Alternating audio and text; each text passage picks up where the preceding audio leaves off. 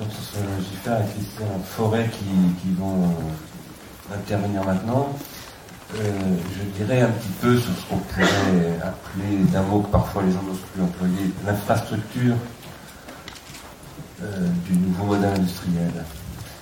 J'ai une infrastructure parce que qu'on n'ose parfois plus l'employer, parce que ça fait penser à superstructure. Alors quand dis infrastructure, je parle surtout de ce que va dire Christian. Donc là, on va parler de Donc, euh, qui va nous apporter beaucoup d'éléments de réflexion sur ce qui constitue euh, un des enjeux stratégiques des, dispositifs industriels de la société qui nous intéresse, la société de ce que nous appelons les technologies industrielles de l'esprit. Et ensuite Alain euh, Giffard euh, interviendra beaucoup plus sur les pratiques, pratiques culturelles qui sont liées à ça, en, référence, je crois, je n'ai pas parlé avec lui avant de, exactement de son intervention, mais tout un travail qu'il fait par ailleurs sur l'histoire de la lecture, qui est un travail très érudit. Voilà. Euh, je ne crois pas que je vais en dire plus que ça. Euh, sauf peut-être à vous présenter quand même. Alain Giffard euh, est un administrateur civil de l'État. Euh, rattaché à l'éducation nationale. Nous nous sommes connus quand il était à la DBMIS, la direction de bibliothèque et de l'information scientifique au ministère de l'Éducation nationale. Ils ont fait quelques coups ensemble, comme le Voir du futur, les opérations de la Bibliothèque nationale de France, etc. Et Alain a été euh, occupé de nombreuses fonctions, euh, dont la plus récente était la mission du Premier ministre sur l'Internet grand public il a rédigé récemment un rapport pour le ministère de la Culture sur la question des lectures numériques. Christian euh, Forêt, je le connais moins, et puis plus récemment. Euh, il, est, consultant et spécialiste en technologie de l'information. En technologie de l'information. Il tient aussi un, site, un blog, euh, sur lequel il est extrêmement actif. Et il est très présent dans l'art industrialiste depuis, sa création. Voilà, je vous laisserai compléter, bien entendu, si vous voulez. Donc je laisse la parole à, Christian Forêt. Merci. Donc je vais, euh, évoquer devant vous les, euh, problématiques des technologies d'information euh, sous l'angle des systèmes d'information et des infrastructures qui les sous-tendent, en évoquant bien évidemment les enjeux économiques qui sont derrière.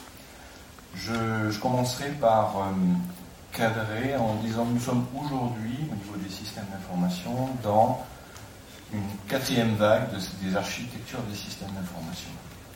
Si euh, on devait résumer les vagues précédentes, je dirais que la première vague, c'était celle du hardware, représentée par exemple par euh, IBM, International Business Machines. Le software, du software, représenté bien évidemment par, par Microsoft, troisième vague serait celle du netware, représentée par Sun. Sun qui, euh, signifie euh, Stanford University Network. Et la vague dans laquelle nous sommes, que je nommerais le dataware, représenté, on verra si l'histoire retient ce nom-là, par, euh, Google. Peut-être rappeler quelque chose dont je me suis rendu compte relativement récemment, c'est que le ware de, anglais, qu'on retrouve dans le dataware, hardware, vient d'écossais qui signifie objet de soin. Donc ça, ça ne manque pas. Donc l'objet du soin euh, des industries et technologies de l'information, ça a été le hard, le soft, le net et aujourd'hui euh, les data. Mais quelles données? Ben, Vos données, nos données. Non seulement vos données, bien évidemment, mais comme nous allons voir, euh, nos données, mais nos traces. la vague du web 2.0, c'est notamment l'ouverture des sites, des sites web aux données des internautes, le fameux user-generated content, je vais essayer d'éviter au maximum les anglicismes, mais, vu le sujet, ça va être difficile, j'essaierai de traduire à chaque fois. Donc les contenus générés par les utilisateurs. Petit à petit, le web est devenu non plus un web de documents, hein, de documents reliés entre eux par des liens, mais un web de données, on dit un web of data, c'est-à-dire un web où on peut lire et écrire. Et bien évidemment, l'agrégation au-delà des mécanismes qui sont en jeu, sur lesquels je ne vais pas rentrer dans dans le détail, l'agrégation de toutes ces données utilisateurs a bien évidemment un coût en termes de puissance de stockage et de calcul.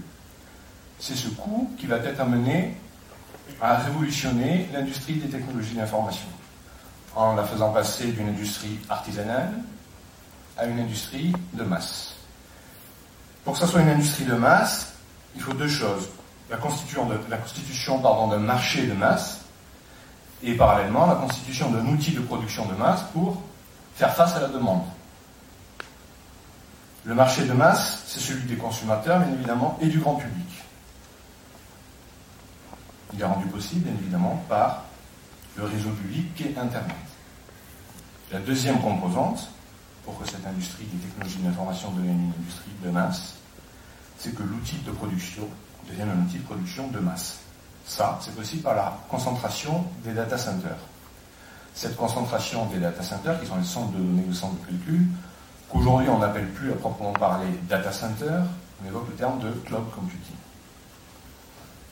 Un mot d'abord sur Internet, c'est-à-dire le réseau qui permet cette concentration. Aujourd'hui, ce réseau, de par la masse, la massification de l'utilisation qui en est faite, il a quelques difficultés en termes de bande passante, c'est-à-dire en termes de taille des tuyaux. Un des enjeux pour lesquels les politiques sont, je crois, sensibilisés, c'est l'importance d'avoir de l'accès Internet et de l'accès Internet au débit. Beaucoup moins sur l'autre partie, sur la partie data center, mais sur la partie taille des réseaux, on va dire, les politiques publiques sont euh, relativement conscientes de cette nécessité-là. Or, ces investissements passent bien évidemment par euh, les opérateurs historiquement nationaux. Et les opérateurs, vis-à-vis de la nouvelle configuration de cette industrie de masse, sont gênés pour les investissements. Je cite en 2006 le patron de Deutsche Telekom qui disait les fournisseurs d'accès, donc ceux qui vous fournissent une connexion Internet, ne peuvent pas continuer à investir dans des infrastructures pour que d'autres en profitent. C'est du business, oui, ça, ça vole très bas. Ça vole encore plus bas quand on évoque le PDG de AT&T aux US qui dit ce qu'ils veulent, quand il dit ils, c'est bien évidemment les nouveaux acteurs web, Amazon, Google, etc., qui ont fait passer l'industrie des technologies d'information à une étape non plus artisanale mais industrielle. Ce qu'ils veulent, c'est utiliser gratuitement mon réseau, mais je, ne les laisserai pas faire. Parce que nous avons investi un capital et que nous devons aussi en tirer les bénéfices. Le patron de Bell South dira, lui, on ne peut pas financer la prochaine génération de réseaux au débit uniquement grâce aux abonnements. Il nous faut, faire il nous faut d'autres sources de revenus. Plus récemment, notre Didier Lombard national, le PDG France Télécom, qui, le 15 novembre dernier, disait Aucune des sociétés nouvelles de l'Internet, telles que Yahoo, Google ou eBay, n'a contribué significativement au financement des infrastructures. Il précise tous les acteurs de la chaîne de valeur entrent désormais en compétition sur des modèles économiques basés plus ou moins partiellement sur l'audience. Or, le modèle basé sur l'audience, dit-il, crée le risque d'une décorrélation entre là où les investissements sont faits et là où les revenus gérés par ces investissements sont collectés. Donc son problème, c'est, dit-il, que les serveurs des services Internet sont essentiellement basés aux États-Unis. Et qu'il ne sera pas possible, et je terminerai par cette citation de Didier Lombard, il ne sera donc pas possible à terme d'investir dans des réseaux et des contenus européens si les revenus de l'audience vont systématiquement aux États-Unis. Bien évidemment, ce sont des discours de, patrons de grosses boîtes télécom et chacun défend son, son, bistec, derrière. Il faut préciser quand même que les investissements, ils ont bien évidemment lieu de la part de ces acteurs, non pas au niveau du réseau, mais précisément au niveau des data centers. Qu'est-ce qui s'est passé au niveau de ces data centers? On est donc passé des data centers qui sont les centres de données qu'on retrouve dans n'importe quelle organisation, dans n'importe quelle entreprise. Il y a toujours un endroit où on met des serveurs, où on a toute une infrastructure. Ces data centers, quand ils se positionnent et quand ils s'accèdent via le web, deviennent ce qu'on appelle du cloud computing. Alors qu'est-ce que c'est le cloud computing? Cloud, c'est nuage en anglais. Pourquoi nuage? Parce qu'historiquement, dans les diagrammes de schéma d'infrastructure de réseau, euh, quand on allait sur Internet, on faisait un petit, euh, petit nuage, parce que c'était un petit peu un no man's land. Donc le terme de nuage est resté. Et on appelle ça le, calcul dans les nuages, donc le cloud, computing. Qu'est-ce qui a été fait par ces acteurs-là au niveau du cloud computing? Bah, Si en philosophie, il y a une des questions essentielles, c'est la question de l'un et du multiple, savoir comment je passe de l'un au multiple et du multiple à l'un, c'est la même chose dans les technologies. Ces acteurs-là ont relevé un défi technologique, et je vais citer deux exemples, celui de Google et celui d'Amazon. Qu'a fait Google? La manière dont ils ont résolu la problématique du de l'un et du multiple à partir d'une requête utilisateur dans leur moteur de recherche, ils éclatent cette requête, ils la parallélisent pour la distribuer sur des grappes de serveurs, ce qu'on appelle des clusters, des grappes de serveurs, qui calculent dans des différentes portions de l'index de Google et qui ensuite renvoient la réponse qui est agrégée et qui vous permet, vous, de voir une liste de résultats. Ça a été toute euh, l'infrastructure de Google est basée sur cette logique de parallélisation des calculs, qui permet aujourd'hui à vous, à n'importe quel particulier, d'avoir un, un, temps de réponse qui est inférieur à la seconde, qui est même supérieur à euh, la recherche que vous feriez sur un document Word que vous avez sur votre ordinateur. Quand on y pense, ça donne le vertige. C'est plus rapide de faire des recherches sur des milliards de pages que sur un document que vous avez sur votre propre ordinateur. Donc c'est quand même des investissements et des, vrais challenges technologiques qui ont été euh, traités et réussis par, Google. Donc la manière de résoudre la question de l'œil multiple par Google, c'est la clusterisation et la parallélisation. C'est pas une mince affaire. Le deuxième exemple, c'est euh, Amazon. Ça peut paraître surprenant pour ceux qui ne sont pas au fait des technologies d'information. Amazon, c'est un vendeur de livres en ligne, mais pas seulement. Euh, ayant construit une infrastructure colossale pour précisément assurer son activité de vente de livres en ligne, historiquement, au bout d'un moment, cet acteur s'est retourné et a regardé les infrastructures qu'il avait construites. Il s'est rendu compte qu'il avait un monstre, un véritable outil de production industrielle de masse. Donc il a mis euh, son infrastructure à disposition, qui permet aujourd'hui de vendre de la puissance de calcul et de stockage à la demande, qui est totalement décorrélée de son activité de libraire. C'est une façon de valoriser son infrastructure. Là où ils ont été particulièrement bons, Amazon, c'est dans les technologies de virtualisation, qui est une autre façon de réaliser euh, la problématique du passage de l'un multiple et du multiple à. C'est-à-dire qu'ils ont décorrélé les architectures physiques des ordinateurs de la vision logique qu'on peut en avoir. Par exemple, je peux avoir un ordinateur et considérer un serveur euh, physique et considérer sur ce serveur, grâce à des technologies de virtualisation, des logiciels de virtualisation, que en fait cet ordinateur, ben, c'est plusieurs ordinateurs. Je peux le considérer comme étant 5, même si physiquement il n'est qu'un. Et inversement, je peux considérer que 1000 ordinateurs ne font qu'un ordinateur. Cette capacité de découpler les architectures physiques hein, des machines d'une architecture logique leur permet de faire des économies d'échelle, c'est-à-dire d'exploiter au mieux la puissance de ces ordinateurs. Puisqu'il faut savoir que euh, le CPU, qui est le, processeur d'un ordinateur, est la plupart du temps euh, utilisé à 50-56% euh, en moyenne au maximum. Ça veut dire que la moitié des investissements qu'un industriel a fait dans sa puissance de calcul est inutilisée. Les démarches de virtualisation permettent de rentabiliser et donc d'exploiter au mieux toute l'infrastructure existante en termes de capacité de stockage et de CPU grâce à ces logiques de virtualisation. Certes, il y a eu ces, euh, ces, deux avancées majeures en avant d'un point de vue technologie de l'information qui ont fait passer les data centers sur des logiques de cloud computing. C'est le terme qu'utilise aujourd'hui systématiquement euh, Google. Mais il y a également une révolution dans la manière dont on architecture les produits et les logiciels. Alors, une parenthèse importante là-dessus. Euh, ces nouveaux enjeux d'industrialisation de masse ont été amenés à redesigner la façon dont on fait du, logiciel, notamment dont on fait du logiciel, dont on le développe et on l'utilise dans des logiques réticulaires, c'est-à-dire de réseau. La façon dont on développe un logiciel, dont on l'installe et on l'utilise sur un poste de travail, sur un ordinateur individuel ou dans une entreprise, voire maintenant sur le net, sur des architectures distribuées, c'est pas du tout la même façon de travailler, de concevoir les logiciels. Je cite la thèse de, Roy Fielding, qui est, à mon sens, l'ouvrage le plus important de la décennie, mis à part la publication des marques industrialistes, bien évidemment, euh, qui s'appelle donc Architectural Styles and the Design of Network-Based Software Architectures. Donc c'est Roy Fielding, c'est celui qui a participé à la naissance de l'Internet, à la définition du protocole HTTP, Hypertext Transfer euh, File Format, euh, Hypertext Trans Transfer Protocol, pardon, avec Tim Berners-Lee. cet ouvrage est, bon, il est technique sans être technique. Il fait partie de ces ouvrages qui, comme le Léonard de Vinci, le, traité de la peinture, euh, marque son époque sans être à proprement parler un ouvrage philosophique, tout comme les travaux de Descartes déterminent également la pensée d'une époque derrière dans les mathématiques ou dans ses recherches sur les mathématiques. Je pense que c'est l'ouvrage le plus important au moins des prochaines années. Euh, donc c'est une parenthèse pour souligner l'importance de ce texte qui mériterait euh, des années et des années de travail vraiment, même si aujourd'hui il est très connu sur le web, mais il est rarement euh, étudié et lu dans sa globalité. On lit généralement certains, certains chapitres. Bien évidemment, cette logique, ces challenges technologiques qui ont été, euh, adressés avec succès euh, s'accompagnent sur des logiques économiques. Euh, le bouquin de Nicolas Carr que j'ai évoqué dans l'accroche hein, de la présentation de mon allocution, qui s'appelle The Big Switch, qui est l'ouvrage d'un journaliste qui est féru de technologie et connu aux États-Unis. Pas vraiment intéressant, hein, sais pas que je vous le recommande, mais enfin il est symptomatique. Il fait le parallèle entre euh, le secteur de la production d'énergie électrique, il y a 100 ans, et celui de la production de la puissance de calcul et de stockage aujourd'hui. Euh, sans les motifs, c'est de dire avant les entreprises avaient toute la nécessité d'avoir leur propre capacité de production énergétique. Quand est arrivé euh, le réseau pour distribuer l'électricité et la concentration dans des centrales électriques, ben, plus aucune entreprise n'a produit elle-même son énergie électrique, si ce n'est sous forme de, de groupe électrogène en cas de nécessité.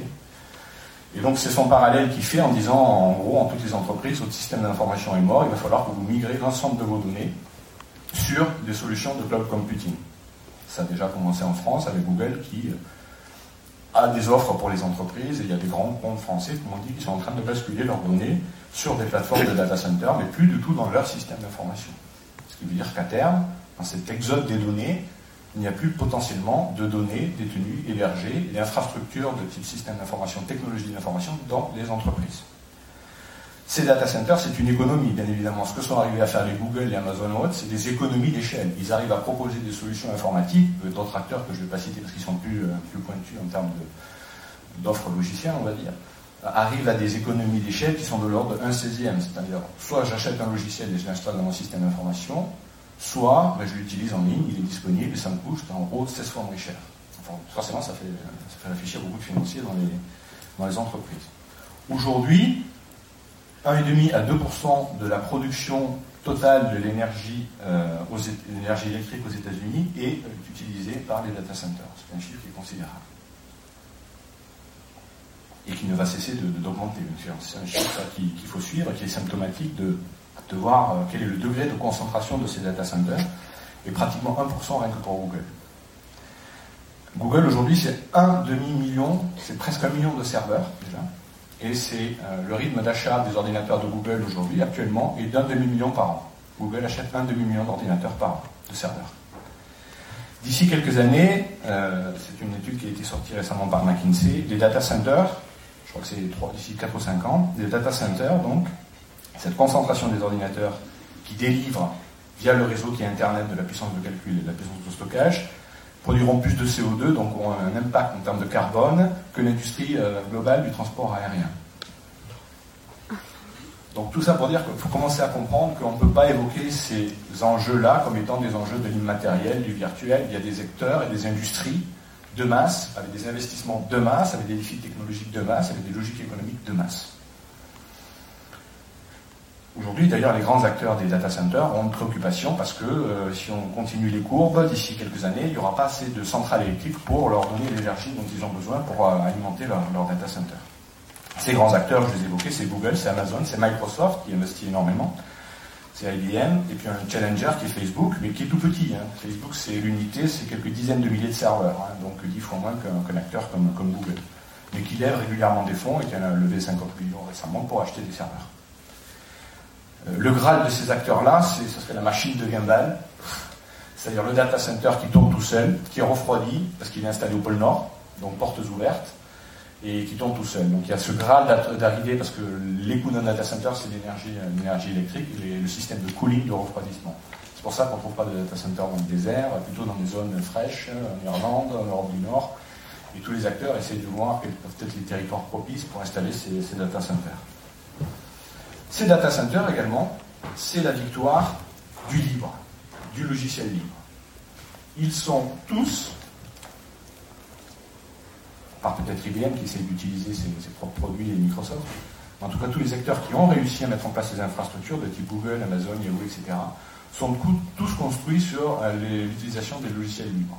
Depuis le système d'exploitation, Linux modifié, les bases de données, euh, les langages de développement, Yahoo, c'est que du PHP pour les initiés. Google, c'est du Python. Euh, ce ne sont pas des langages propriétaires. Donc, du langage jusqu'au système d'exploitation, tous ces data centers se sont faits en utilisant les, produits du logiciel. Donc, en termes de, sécurité, de scalabilité, comme on dit, c'est-à-dire d'accepter de, monter en charge, le logiciel libre a concrètement démontré ses preuves dans, le passage à une logique d'échelle industrielle. Qui finance tout ça? Parce que les investissements sont colossaux. Ben, c'est d'abord les, investisseurs, ce qu'on appelle aux États-Unis le venture capital, ou en France, euh, un terme qui est un petit peu décalé quand même par rapport à capital risqueur. Donc c'est deux visions de la chose différente. Aux États-Unis, ce sont des aventuriers, en France, ce sont des risques, des risqueurs. Euh, mais c'est surtout la publicité et le marketing pour Google qui finance. Hein. c'est la machine à cash de Google, c'est euh, l'investissement et le marketing. Et pour Amazon, il ne nous aura pas échappé, et ça ne nous surprendra pas ici à Ars Industrialis, que ce sont la, vente de produits culturels qui vont finalement financer ces infrastructures gigantesques. Ce qui veut dire aujourd'hui que l'innovation vient du secteur de la consommation et du grand public, et de moins en moins du marché de l'entreprise et du secteur militaire. Mais cette industrie-là, c'est une industrie du traitement des, euh, symboles.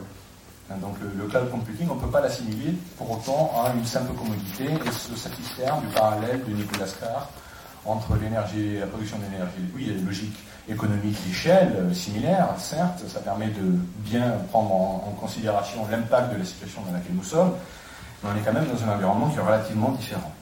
On est sur, des, donc sur le traitement des symboles. Donc, pour moi, quand j'utilise le terme technologie, je le comprends comme inscription du symbolique dans la matière, on va dire ça rapidement. Euh, c'est-à-dire euh, faire parler euh, les choses et la matière, mais aussi l'organiser, l'informer. en informatique et avant en électronique, c'est toujours une logique de circuit imprimé. On imprime quelque chose sur, un support ou sur une matière. en informatique, il y a un terme qu'on emploie en permanence dans ces logiques-là, c'est la logique d'implémentation. On implémente, toujours dans cette logique-là. Aujourd'hui, avec ces data centers et ces capacités d'arroser carrément tout un marché, un marché de masse, il ne s'agit plus pour ces acteurs-là, comme le font encore des industries, traditionnelles, d'abandonner un produit et un service à son destin sur le marché. Mais de maintenir avec lui, avec le produit ou le service qu'on vend, une boucle de rétroaction, un, feedback qui renseigne sur la manière dont il, est utilisé et la manière dont se comportent ceux qui l'utilisent. Ce feedback, bien évidemment, c'est les traces que les internautes laissent quand on est dans le cadre de euh, services offerts par ces acteurs-là. Donc, quand je disais aujourd'hui la quatrième vague d'architecture, c'est DataWare, c'est aussi bien les données que vous mettez volontairement, mais également les traces que vous laissez volontairement ou involontairement. Le lien informationnel entre euh, l'entreprise, ces acteurs-là, et les produits ou les services qu'ils délivrent, euh, est reconsidéré, doit être reconsidéré dans la perspective de la démarche cybernétique. Alors on l'avait évoqué lors du séminaire euh, il, y a, deux jours. Euh, donc cybernétique, ça vient du, mot grec de ah, du gouvernail, hein, gouvernail et gouverner. bon, ça a commencé par Norbert Wiener dans les années 40, c'est un, néologisme hein, cybernétique. Euh, la problématique de Norbert Wiener, ingénieur d'origine russe, je crois, euh, qui travaillait euh, pour le ministère de la Défense américain, c'était quand j'envoie un missile, pour être sûr qu'il touche sa cible, il faut faire de savants calculs en amont pour être sûr que je vais bien toucher la cible. Ça devient très compliqué quand je dois toucher des cibles qui sont mouvantes. Donc tout l'intérêt euh, de la cybernétique pour Norbert Wiener, c'était euh, de mettre en place des mécanismes de feedback, c'est-à-dire que quand le missile voit qu'il dévie sa trajectoire, il envoie l'information de sa déviation et on corrèle, on contrôle, on modifie la trajectoire au fur et à mesure que le missile avance pour qu'il atteigne sa cible. Ça diminue la capacité de calcul qu'on aurait dû faire a priori et c'est beaucoup plus pragmatique puisque le calcul n'est utilisé qu'à chaque fois qu'il y a une déviation entre guillemets. Donc le mécanisme de feedback informationnel, derrière la théorie de l'information, c'est euh, ce qui a été initié dans les démarches militaires et qu'on retrouve, qu'on retrouve aujourd'hui systématiquement et de manière hégémonique dans euh, tous les acteurs euh, qui sont dans les démarches du cloud computing et donc qui construisent des infrastructures gigantesques. C'est pour ça d'ailleurs qu'on propose des produits et des services gratuitement, c'est parce que l'on garde les traces et qu'on peut valoriser ou vendre ces traces.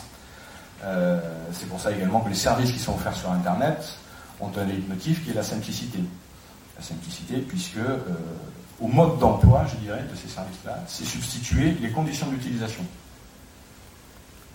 Avec un objet euh, traditionnel, on, on, doit faire face la plupart du temps pour pouvoir l'utiliser un mode d'emploi. Généralement sur Internet, quand on est habitué à être un internaute, c'est tellement simple que ce qui se substitue au mode d'emploi, c'est les conditions d'utilisation.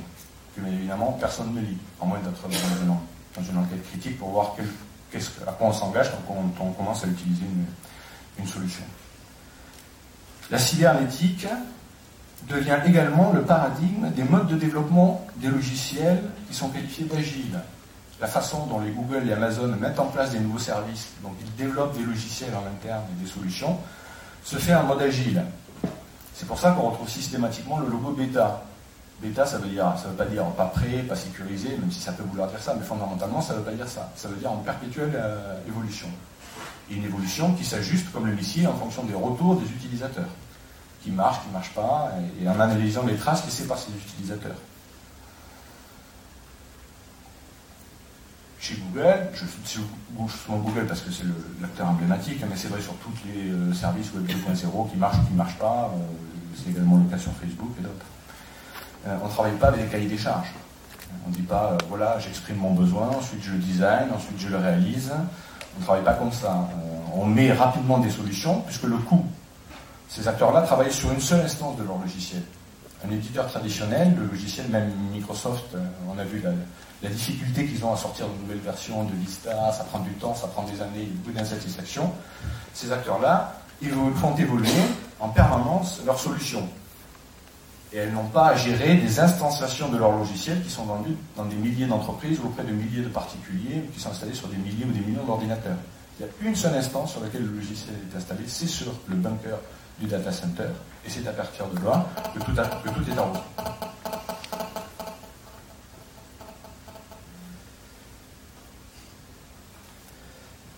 N'y a pas de cahier des charges. Ce qui veut dire que ces acteurs-là, quand ils ne travaillent pas en mode cahier des charges, ils sont vraiment passés dans une logique industrielle moi qui travaille dans les systèmes d'information des entreprises, on travaille encore, dans les entreprises au sens général, en mode BTP. Le paradigme de l'information dans les, entreprises aujourd'hui, c'est le mode du, BTP. D'ailleurs, on emploie, emploie le vocabulaire du BTP, architecture, organisation, schéma directeur, briques, cahier des charges. Et dans les organisations, on distingue également le maîtrise d'ouvrage et maîtrise d'œuvre, qui est un terme qui vient du ces gens-là ne, travaillent pas du tout comme ça. Hein. D'ailleurs, si vous voulez foirer un projet, vous, travaillez en mode forfait. Hein. Forfait, ça vient du, évoqué chez ça vient du français forfaitaire. Forfaiture, ça veut dire les entreprises se font du mal en travaillant au forfait. Donc c'est des méthodes, on le voit, euh, économiques, industrielles, également des méthodes de travail qui sont totalement différentes et qui remettent, parce que c'est dans un paradigme cybernétique. Mais le problème de la cybernétique, bien évidemment, si elle est pertinente sur la manière dont on travaille sur les technologies de l'information et sur les technologies au sens large, euh, il y a toujours des vieux démons qui nous poussent à dépasser la, ligne jaune en appliquant les principes cybernétiques hein, à la psyché notamment ou au comportement humain et à considérer le cerveau et l'homme dans une, euh, dans une perspective où euh, le cerveau pourrait être un ordinateur et donc il peut être contrôlé, on pourrait appliquer la cybernétique aux relations interpersonnelles, etc. C'est ce paradigme qui règne dans, les, dans le fantasme des réseaux sociaux. Euh, bien évidemment, on l'avait évoqué il y a deux jours, c'est le désir ou la libido qui se trouve euh, du coup euh, liquidé. Ça peut poser un certain nombre de problèmes. c'est pour ça que sur les réseaux sociaux, et je terminerai là-dessus sur les réseaux sociaux parce que c'est un gros sujet très compliqué, je ne veux, pas, veux pas trop m'y aventurer, c'est surtout des logiques pulsionnelles ou comportementales ou grégaires qui règnent, même si elles apportent un certain nombre de, solutions et de services, à ce qui est indéniable. Toutes ces pratiques, donc, induisent par ces nouveaux acteurs, industriels et économiques, toutes ces pratiques euh, change nos organisations. Euh, change nos organisations parce que le coût de, des solutions euh, en mode cloud computing, donc délivrées par des bunkers via le réseau Internet, réduisent drastiquement les coûts de transaction. cet abaissement du coût de transaction a bien sûr des effets très favorables et intéressants pour toute organisation, mais il agit aussi sur le collectif et sur les institutions au sens large.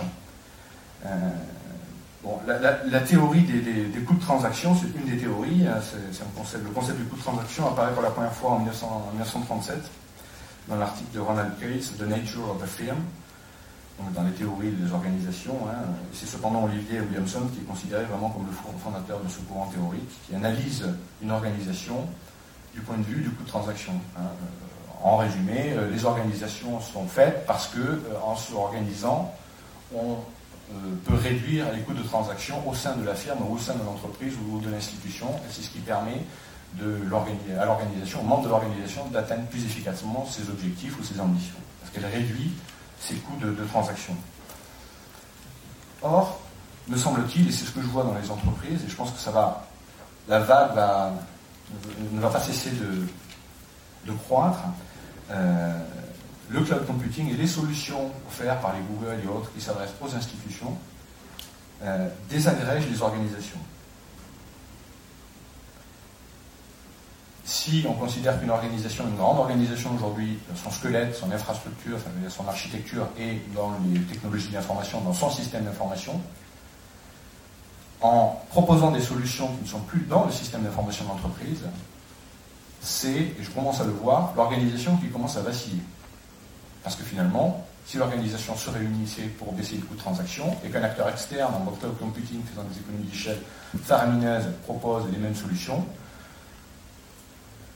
le moyen, le pourquoi une organisation s'est organisée pose question.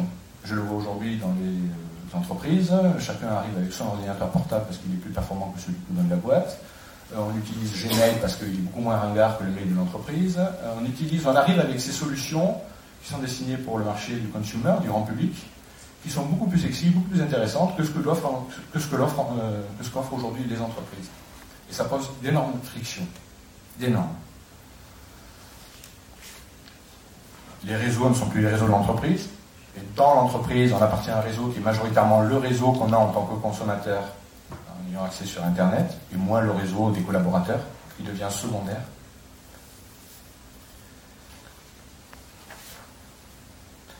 Ce qui veut dire, si je reprends en caricaturant, mais évidemment, le, ce qu'évoquait euh, Bernard Stiegler dans l'organisation générale, on a au niveau 1, on va dire l'individu psychomoteur, euh, au niveau 2, les, hypo, les les appareils euh, techniques, et au niveau 3, les institutions, familles, organisations, ces acteurs, en proposant des solutions en mode cloud computing, désagrègent, c'est comme de l'acide ou euh, de l'acide sur du métal, hein, ils, désagrègent, les, euh, en tout cas ils perturbent énormément les institutions, celles du niveau 3. Avec le risque qu'avait évoqué Bernard Stiegler, c'est que euh, l'individuation psychique et collective soit, ne, permette pas d'atteindre, de se faire au niveau 3, d'atteindre le niveau 3.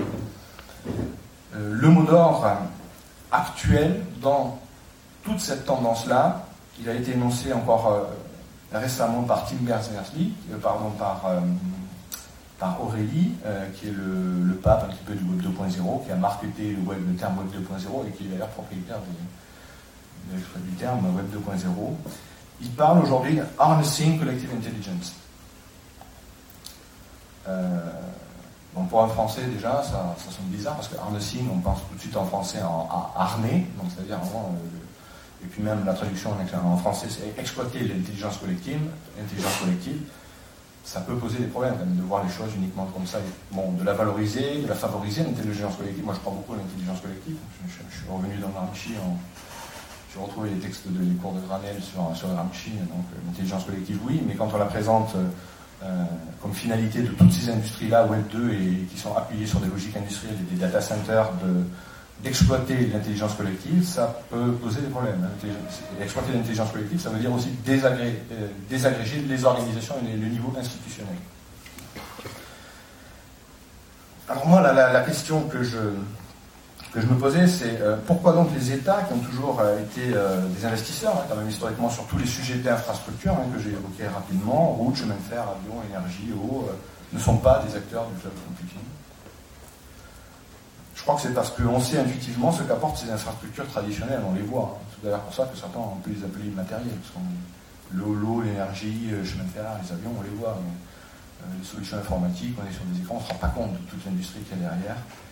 Euh, donc je pense qu'il faut indiquer le chemin, et que ce chemin, c'est euh, la constitution d'un milieu technologique, qui est vraiment la première paire d'une politique industrielle des technologies de l'esprit. Donc une proposition serait la suivante, hein, c'est créer des plateformes de web sémantique de, en web sémantique de cloud computing. Je peux pas aujourd'hui, je n'ai pas le temps d'évoquer le web sémantique, mais je dirais que c'est euh, rapidement, tous les acteurs Web 2 ont une politique qu'on appelle d'API, Application Programming Interface. C'est quoi une API C'est ce qui permet d'accéder à une application, à un service, quel qu'il soit, sur le web notamment. Parce que celui qui fournit ce service-là vous dit, ben voilà, voilà comment les données sont structurées dans mon application, voilà la manière dont vous pouvez les manipuler, et je mets à disposition ces API, c'est de la documentation, qui permet à n'importe quel programmeur d'exploiter les ressources et les données qui sont contenues dans une application. Mais comme on a vu, on est dans une logique de dataware, c'est-à-dire ce qui est important, c'est la maîtrise des données, tous les acteurs, notamment qui gravitent autour du réseau social, se font la guerre permanente toutes les semaines à coup d'effet d'annonce de nouvelles fonctionnalités pour être ceux qui euh, vont garder vraiment la maîtrise de leurs données. Tout sauf donner mes données, sinon je donne ma, valeur ajoutée. Donc ils sont obligés d'avoir une politique d'ouverture en proposant des API. Mais une API, c'est pas forcément bien. Hein. Il y a aussi une pharmacologie des API. C'est-à-dire, en ouvrant, je ferme.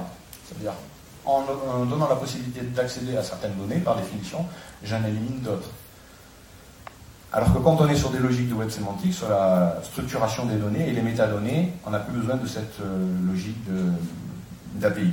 C'est très compliqué, je pense en deux minutes, il est très difficile d'expliquer les enjeux, mais il faut mettre en place des plateformes au niveau européen, parce que s'il n'y a pas cette infrastructure, bon, on sera, bah, sera prisonnier de la remarque de Didier Lombard qui dira, mais quel que soit l'investissement que je fais, au final, les données vont toujours aller sur les infrastructures d'acteurs euh, qui sont par définition commerciaux. Donc ça pose un problème, on ne sortira jamais de ce cercle vicieux. Donc pour la recherche européenne et l'éducation européenne, la constitution de data center est avant tout la possibilité d'abaisser drastiquement également les coûts de transaction que propose un environnement dans lequel chaque institution, sans dire quelle est la reconfiguration qu'elle va prendre, mais chaque institution pourra opérer sa propre transformation. Parce que chaque organisation aujourd'hui est prisonnière de, euh, des coûts informatiques, les chercheurs veulent accéder à de la puissance de calcul, aujourd'hui ils se partagent des créneaux horaires euh, de manière à, une logique de planification, vous avez droit à telle puissance de calcul pendant telle période de temps ou telle bande passante, c'est ce qui freine bien évidemment aujourd'hui les, investissements en recherche qui sont essentiellement basés sur la capacité de disponibilité de stockage et de calcul.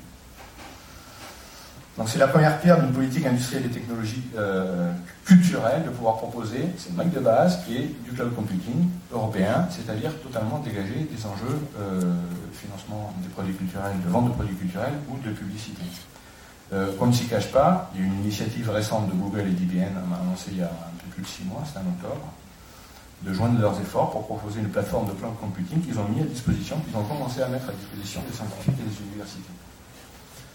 Ça, ça pose un sérieux problème parce que c'est pas juste pour vendre des produits ou faire sur le marché grand public, c'est carrément s'attaquer aux défaillances des États. Hein, ça, c'est vraiment typiquement l'investissement qu'aurait dû faire euh, un continent ou une organisation ou un pays, permettre à ces chercheurs de. En plus, le, retour sur l'investissement est rapidement fait. Hein. Vous, additionnez les coûts euh, du système d'information de toutes les organisations, de toutes les institutions et des administrations, vous le divisez par deux, vous avez votre, euh, data center, votre cloud computing. Donc pourquoi c'est nécessaire, me semble-t-il C'est parce qu'il ne faut pas qu'il n'y ait que la figure, c'est le cas aujourd'hui, hein, il n'y a que la figure du consommateur qui a accès à ce milieu technologique. Il faut préserver, c'est l'enjeu derrière, hein, il faut préserver la neutralité du net. Hein. c'est notamment ce pour quoi se bat énormément en ce moment euh, Tim Berners-Lee, qui, est le fondateur du web, du web. Donc cette neutralité du net, il ne faut pas compter sur la bonne intention de ces acteurs commerciaux, parce que S'ils le font à un moment donné, c'est parce qu'ils ont les moyens, ils peuvent se permettre. Si la situation se dégrade, ben, tout est permis. Hein. Donc il ne faut pas s'étonner de comportements qui pourraient arriver euh, dans les mois ou dans les années à venir. Aujourd'hui, nous n'avons pas d'autre choix que d'accéder à ces infrastructures, qui sont les infrastructures dont nous avons besoin pour nous reconfigurer. Et nous n'avons pas de choix que d'y accéder en tant que consommateur. Ça pose un problème majeur. Je terminerai là-dessus. Je vous remercie de votre attention.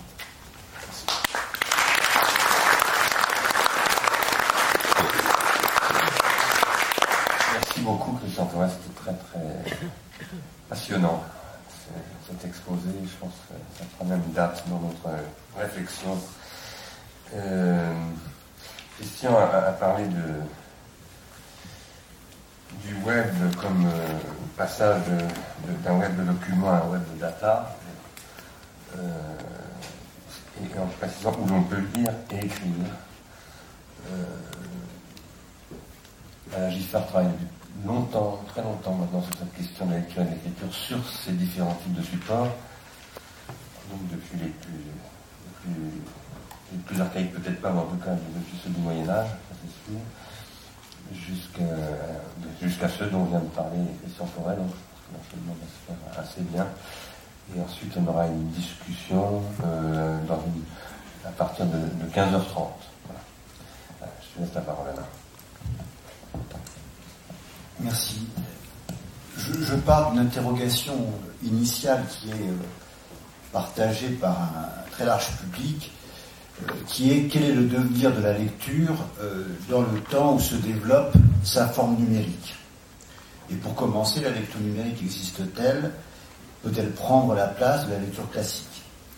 Alors aujourd'hui, je vais essayer d'aborder cette question, la question de la lecture numérique, non seulement à travers les notions communes d'art industrialiste depuis le début, et plus précisément en fonction des thématiques travaillées récemment euh, par l'association la relation intergénérationnelle, l'éducation, le soin des enfants, la réflexion sur l'économie politique et l'hypothèse d'une économie de la contribution.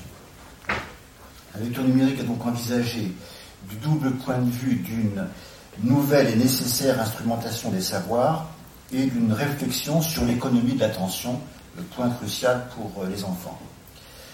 En m'appuyant sur une étude que j'ai remise il y a euh, six mois au ministère de la Culture et de la Communication, je vous présente d'abord une sorte de diagnostic sur la lecture numérique, les conclusions provisoires. La démarche sera pas très scientifique, je vous présenterai les conclusions sans, vous avoir présenté l'analyse. Puis j'introduirai la notion de lecture industrielle. J'appelle lecture industrielle l'espace dans lequel s'effectue la lecture numérique. Et c'est dans ce cadre qu'à la fin, j'aborderai la question des pratiques euh, de lecture numérique des jeunes. À partir donc de cette enquête et de l'analyse de la lecture numérique, dans l'étude que j'ai faite pour le ministère, c'est une version de ce travail, j'ai fait une sorte de relevé de, de conclusions provisoires. Il y en a cinq.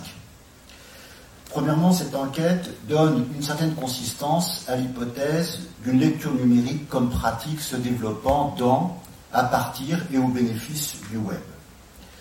L'examen des fonctions révèle les activités types qui ne permettent pas simplement une description de cette lecture numérique, elles sont aussi l'indice que nous sommes bien en face d'une véritable activité de lecture. Alors j'ai travaillé sur six fonctions ou opérations que Bernard reconnaîtra, navigation, marquage, copie, prospection, annotation, structuration.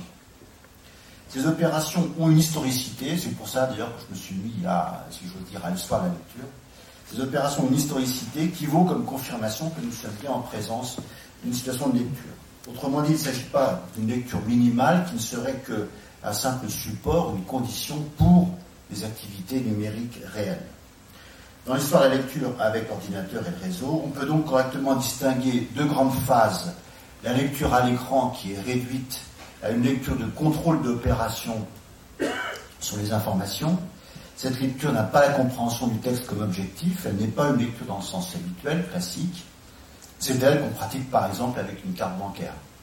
Et puis, avec la génération PC web, se développe ce qu'on peut, avec des limites que je vais dire maintenant, considérer comme une véritable lecture la lecture numérique.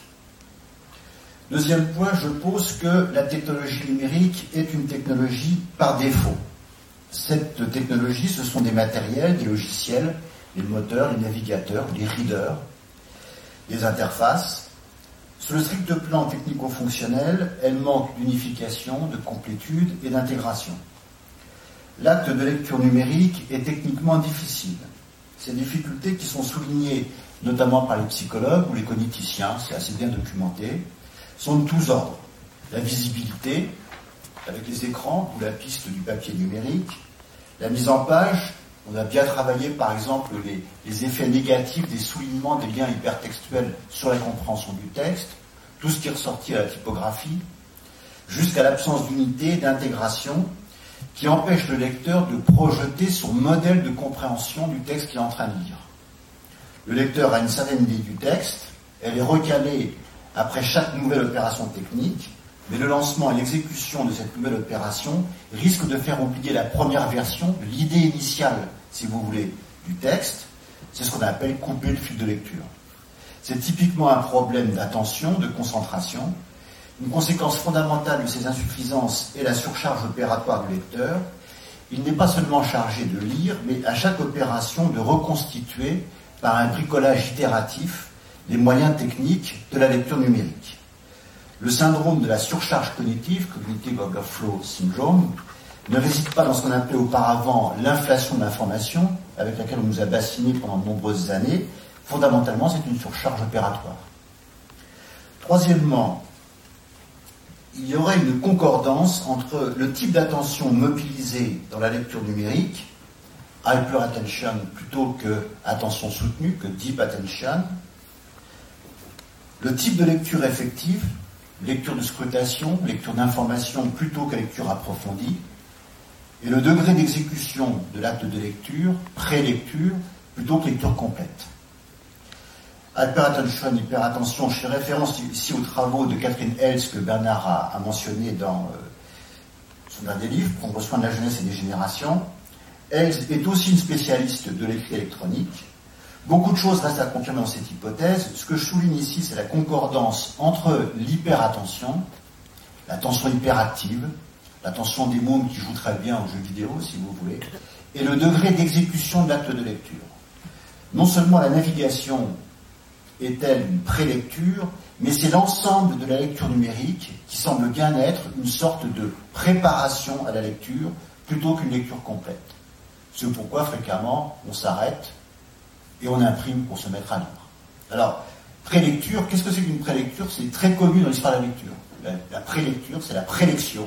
un exemple classique de prélection, c'est les moines irlandais au IXe siècle, qui ne parlaient plus le latin, qui ne parlaient pas non plus une langue romane euh, issue euh, proche, proche du latin, devant des manuscrits en écriture continue, eh bien, ils étaient obligés de faire une prélecture, un balayage, comme un scanner, pour repérer les terminaisons des mots, hein, avec les déclinaisons du latin, pour voir où le discours tournait, et ils ont fini par mettre des blancs et par récupérer la ponctuation pour mettre des virgules. Opération qui ensuite va être considérée comme opération d'écriture, mais qui est fondamentalement une opération de lecture. Ça, c'est typiquement une prélection. Et donc, euh, je, considère qu'il y a une concordance entre euh, la prélection et, euh, et, et attention.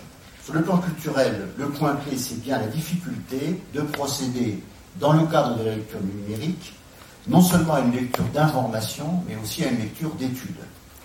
D'où cette fréquente bifurcation, euh, quand on veut faire une lecture d'études, vers des, versions dégradées, des PDF, ou vers, vers des impressions. Or, en Occident, depuis Saint-Augustin, mais ça ne s'est pas mis en place après lui, euh, la lecture est accrochée à ce qu'on appelle la méditation, hein, c'est-à-dire euh, il y a un enchaînement des opérations et cela suppose qu'on puisse opérer cette lecture d'étude pour réfléchir, pour travailler sur le texte.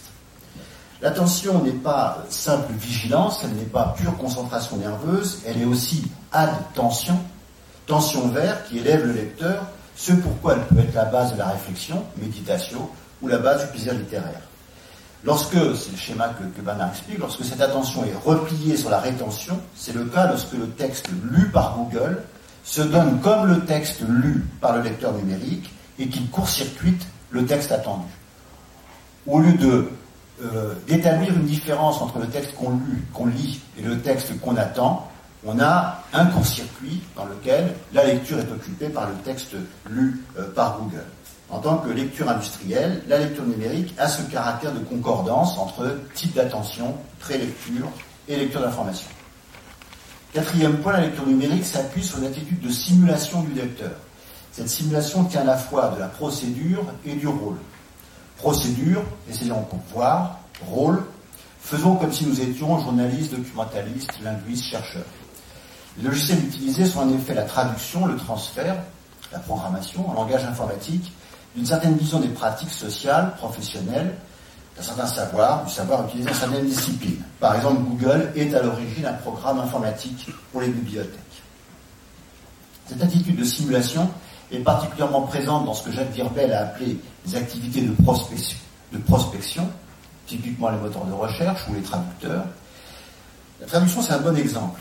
Il y a une grosse différence quand vous faites une traduction à la main, si j'ose dire, ou automatique, entre la version et le thème. Vous savez qu'une traduction quand on fait un thème est plus compliquée qu'une traduction quand on fait une version, puisque euh, pour le thème, le produit final, c'est la langue qu'on ne connaît pas. Donc, euh, dans le cas d'une traduction automatique, le lecteur doit avoir une triple compétence encyclopédique, au sens où Umberto Eco en parle dans le lecteur in fabula, la langue d'origine, la langue d'arrivée et le logiciel de traduction. Idem avec un moteur de recherche. Pour évaluer le résultat d'un moteur de recherche, le lecteur doit connaître, un, ce qu'il y a sur le web, et donc ce qu'il n'y a pas sur le web. C'est pour ça que dans les formations par rapport à Google, j'insistais toujours sur le fait que la première chose à expliquer, c'est que tout n'est pas euh, sur le web, tout n'est pas numérisé, et précisément pouvoir montrer sur la table ce qui existe en dehors de ce qu'on va trouver euh, dans l'univers du numérique. Donc, un, euh, la connaissance de ce qu'il y a sur le web, c'est-à-dire la connaissance de ce qu'il n'y est pas. Deux, comprendre le résultat, le contexte qui est publié par, par Google. Et trois, comprendre comment marche le moteur. Et donc on pourrait étendre cela à l'ensemble des opérations de lecture. Le point clé, c'est qu'évidemment, la compétence encyclopédique, elle n'est jamais totale. Sinon, d'ailleurs, on ne dirait pas. Hein. Si on lit, c'est parce que la compétence encyclopédique n'est pas totale. Le lecteur qui est conscient de ses postures de simulation et des limites de sa ou de ses compétences, ne comprend pas la langue d'arrivée, il connaît mal la langue de départ, ou il connaît mal le logiciel de traduction, mais il sait qu'il simule, et il va donc pondérer les résultats obtenus en fonction de cette maîtrise qu'il a de son savoir finalement, et de cette position de simulation. Mais, et ce point est capital pour comprendre les pratiques des jeunes, celui qui n'est pas en position de pondérer, soit parce qu'il ne perçoit pas la simulation, soit parce que sa ou ses compétences sont insuffisantes, passe alors d'une simulation de lecture à un simulacre de lecture. Un point qui ici est particulièrement déterminant, c'est la simulation de la mémoire. Parce que la mémoire ne peut pas se déléguer. Et la mémoire de lecture, elle intègre non seulement une certaine idée des textes, mais elle apporte aussi une certaine idée et un classement des opérations qu'on a faites sur ces textes au moment où on les a lus et qu'on va réutiliser sur ces mêmes textes ou sur d'autres textes ensuite. C'est ça euh, l'enchaînement de la lecture et de l'écriture euh, dans, dans la mémoire. Dernier trait, cinquième dernier trait de cette lecture numérique, la publicité des lectures. Dans l'environnement numérique, la lecture tend à devenir une pratique publique. on trouve de nombreux exemples de publication des lectures. C'est l'objet, par exemple, du Google Reader. C'est aussi l'objet de ce qu'on appelle les tags, hein, ces systèmes de marquage de lecture qu'on propose de partager dans des réseaux sociaux. C'est aussi les blogs. Hein. Les blogs, à l'origine, c'est weblog.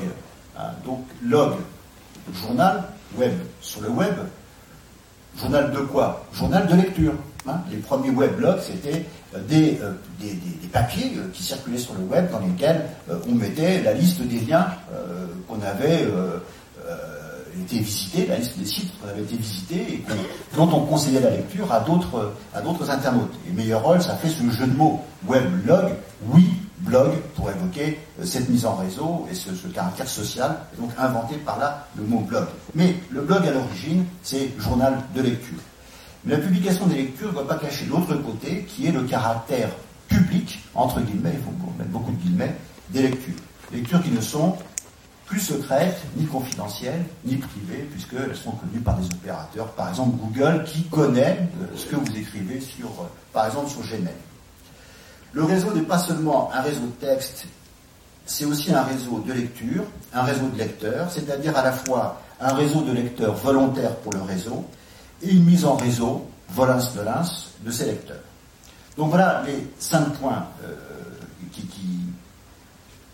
qui, euh, euh, sont les conclusions provisoires sur la lecture numérique. Le premier point, bah, c'est une réponse. Oui, ça existe. Oui, c'est de la lecture. Le deuxième point, c'est c'est une technologie par défaut et il faut toujours que le lecteur individuel et le lecteur collectif reconstituent cette technologie à chaque fois. Le troisième point, c'est le risque d'une concordance entre l'attention, le type d'attention, le type de lecture et le degré d'exécution de la lecture. Le quatrième point, c'est la perspective très générale de la simulation, qui n'est pas, euh, propre à la seule euh, activité de lecture numérique, hein, c'est valable aussi pour d'autres activités numériques, mais elle est très importante ici. Et le dernier point, c'est la publicité des lectures. Alors je passe maintenant à, l'autre aspect. Ça consiste grosso modo à remonter du comment au qui. Et euh, j'introduis cette notion d'espace des lectures industrielles. Alors nous sommes accoutumés à une forme historique de l'espace public qui est articulée par Kant autour de l'Öffentlichkeit, l'Offenlichkeit, qui est donc le principe de publicité. Dans ce cadre, l'activité de lecture conditionne l'effectivité de l'espace public. Il faut que le public, il faut que les citoyens euh, soient comme des gens qui lisent par rapport à la circulation du discours dans l'espace public, et pour qu'ils soient comme des gens qui lisent, il faut qu'ils soient des lecteurs effectifs. Et l'institution de l'espace public repose sur le rôle de la puissance publique, en particulier pour l'alphabétisation et l'enseignement de la lecture et de l'écriture. Le retrait de l'État et plus généralement l'incurie des puissances publiques ce retrait de la formation du public à la lecture numérique, Christian en faisait référence pour, les, pour le côté data, mais là je dis la même chose pour le côté formation à la lecture numérique, formation qui ne saurait se résoudre en initiation, cependant nécessaire à l'utilisation, disons, immédiate de l'ordinateur et du réseau, produit un face-à-face des industries de l'information et du public, des industries de lecture et des lecteurs. Ce face-à-face, c'est le contenu réel de ce que j'appelle l'espace des lectures industrielles. La mise en place d'une industrie de lecture est une nouveauté inouïe. On connaît évidemment des technologies de lecture. Moi, je travaille là-dessus, sur un peu sur euh, l'histoire de ces technologies de lecture. Par exemple, les arts de lecture au Moyen Âge. Je travaille sur le Didascalicon de Luc de Saint-Victor. Et en tant que Français, il nous est difficile d'ignorer qu'il y a des méthodes de lecture, des bonnes peut-être et des mauvaises peut-être, et qu'il y a des querelles sur les bonnes et les mauvaises méthodes de lecture. Donc incontestablement, il y a des technologies de lecture. Faire le livre est une technologie de lecture. Et d'autre part, depuis le début du XIXe siècle, le développement des industries du texte a été repéré. Vous savez, le, signe fondateur de ça, c'est Beethoven jetant euh, à travers la pièce un livre de Walter Scott et disant, selon les traductions, le bougre ou le salaud, il écrit pour de l'argent. Et Adorno, sur cet épisode, a fondé son analyse euh, de la euh, culture industrie qu'on mal par, en France par les industries culturelles. Mais ce qui caractérise l'économie numérique de ce point de vue, ce n'est pas le développement des industries littéraires, donc à parler de Tocqueville par exemple, c'est celui des industries de lecture. Ou c'est tout un, c'est la même chose dans un autre jargon, plutôt que le développement des contenus, celui de l'économie et des industries de l'accès, au sens où Rifkin a pu parler d'une économie de l'accès. Avant d'examiner ce que les industries de lecture mettent en œuvre strictement du côté de la lecture, je rappelle qu'évidemment le formatage des écrits numériques à différentes profondeurs participe de cette activité. J'ai passé un temps assez long, beaucoup trop long à mon goût, euh, à lire des Skyblogs et à travailler sur Skyblog, la principale base installée de blog en France. C'est une sorte d'école d'écriture et de publication numérique. Par exemple, Skyblog n'autorise pas les liens hypertextuels sur le reste du web, à l'extérieur de la plateforme Skyblog. Il est évident que ce type de formatage induit un certain type de, euh, de lecture. En ce qui concerne la lecture stricto sensu, les industries de lecture mettent en œuvre trois types d'activités. Premier type d'activité, l'informatisation des moyens de lecture, compte tenu de ce que j'ai dit au début sur la technologie par défaut. Ça, ce sont les moteurs, les navigateurs, les readers. L'accent étant mis ici sur le contrôle des données d'identification et d'accès. Quelque chose qui est euh, parlant, si vous faites une recherche sur Google Images avec le mot-clé reader, et à moindre degré avec le mot-clé lecteur, vous n'avez pas des images de personnes en train de lire, vous avez du matériel, vous avez des logiciels. Maintenant, un reader ou un lecteur, c'est un peu moins vrai quand, on interroge sur les mots, mais sur Google Images, ben, l'image d'un lecteur, c'est une machine ou un logiciel.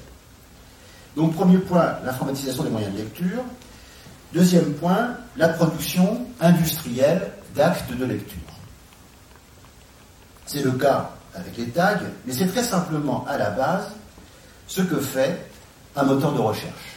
Un moteur de recherche, avant de produire une hiérarchie de résultats, par le biais de ce qu'on appelle le page ranking, le classement des pages, fait un balayage, un scanning, c'est-à-dire une lecture automatique c'est-à-dire une prélecture automatique. C'est pas autre chose que, faire une prélecture dans la totalité de ces textes.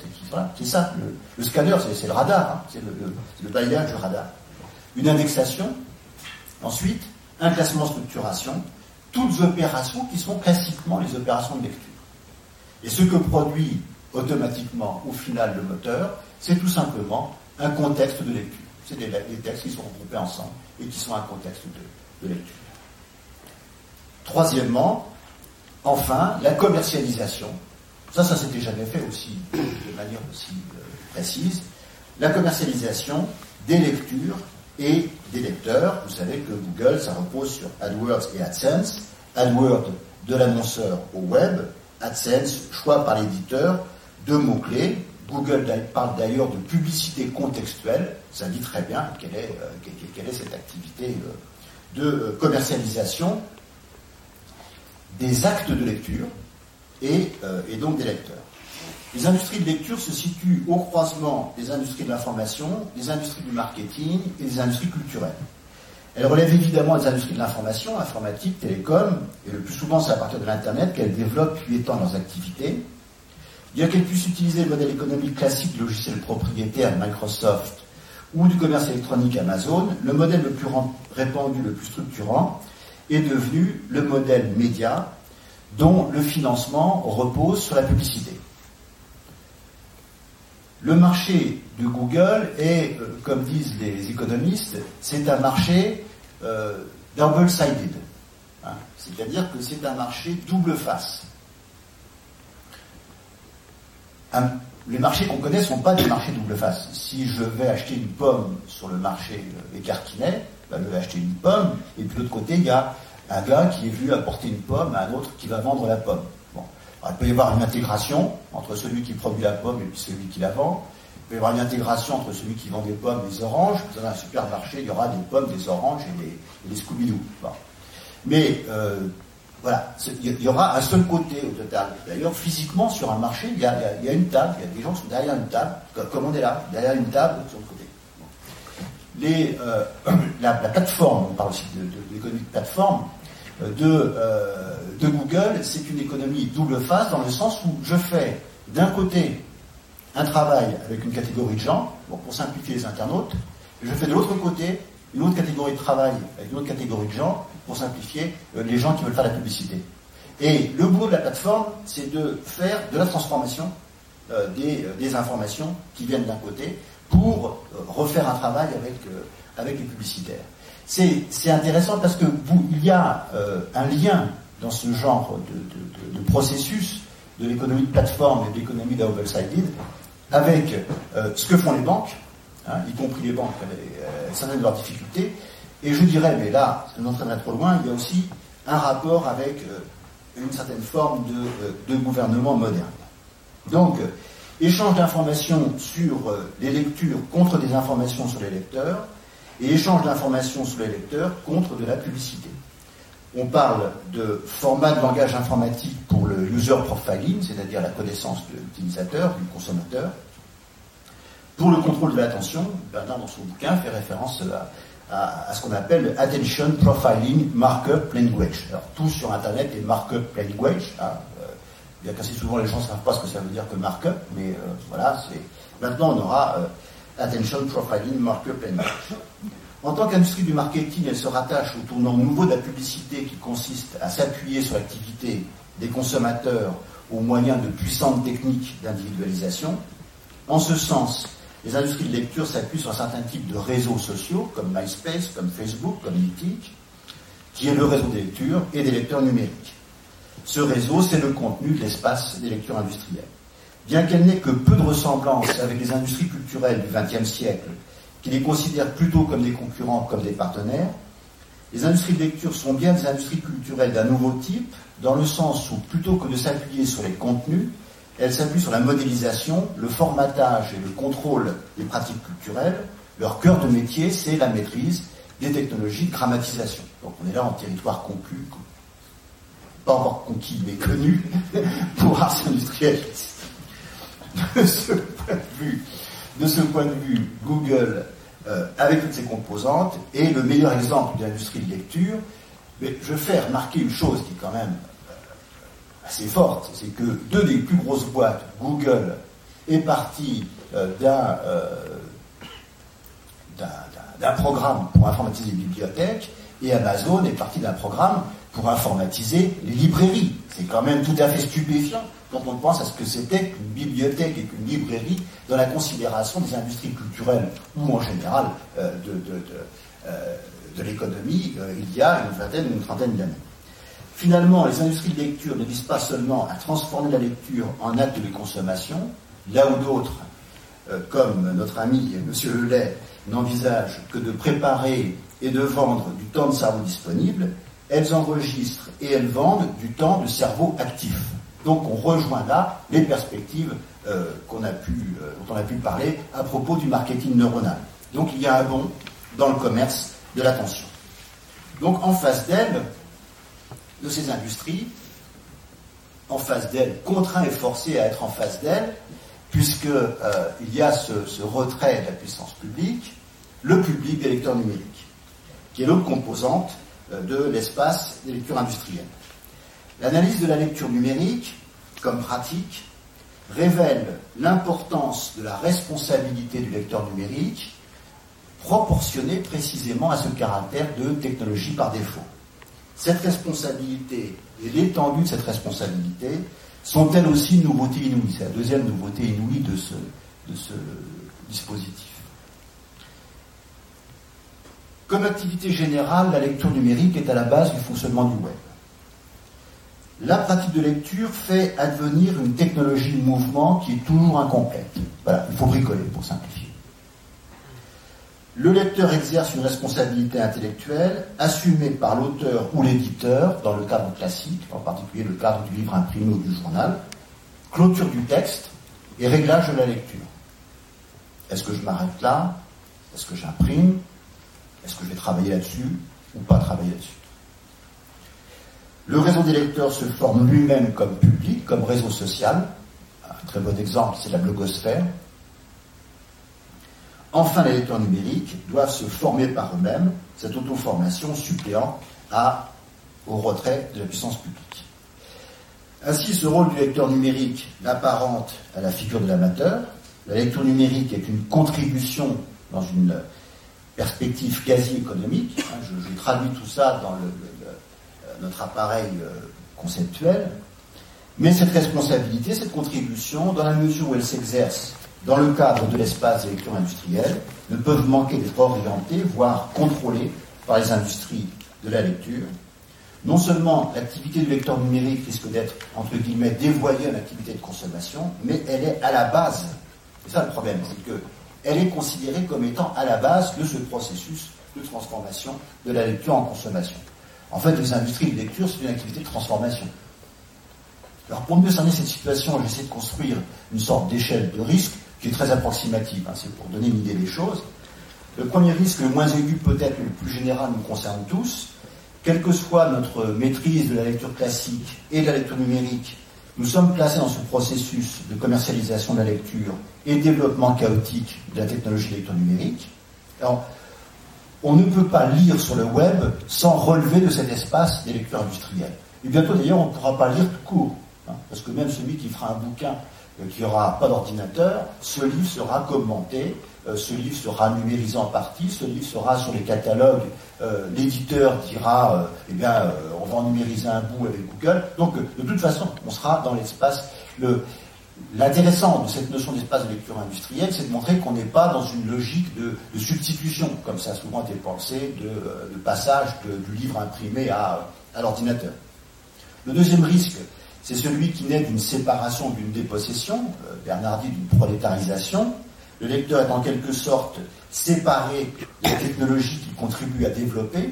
c'est bien le problème du Web 2, hein, c'est-à-dire que le Web 2 dit on est tourné vers les usages, il s'agit de photographier les usages pour les formater et pour, les, euh, pour ensuite les, euh, les, réimposer. Donc il y a, et par exemple, la possibilité de récupérer toutes sortes de petits programmes, des applets par exemple, dont Christian parlait tout à l'heure, euh, elle est, son corollaire, c'est que les utilisateurs sont beaucoup plus éloignés de la technologie, de la programmation et de la connaissance de l'informatique en général.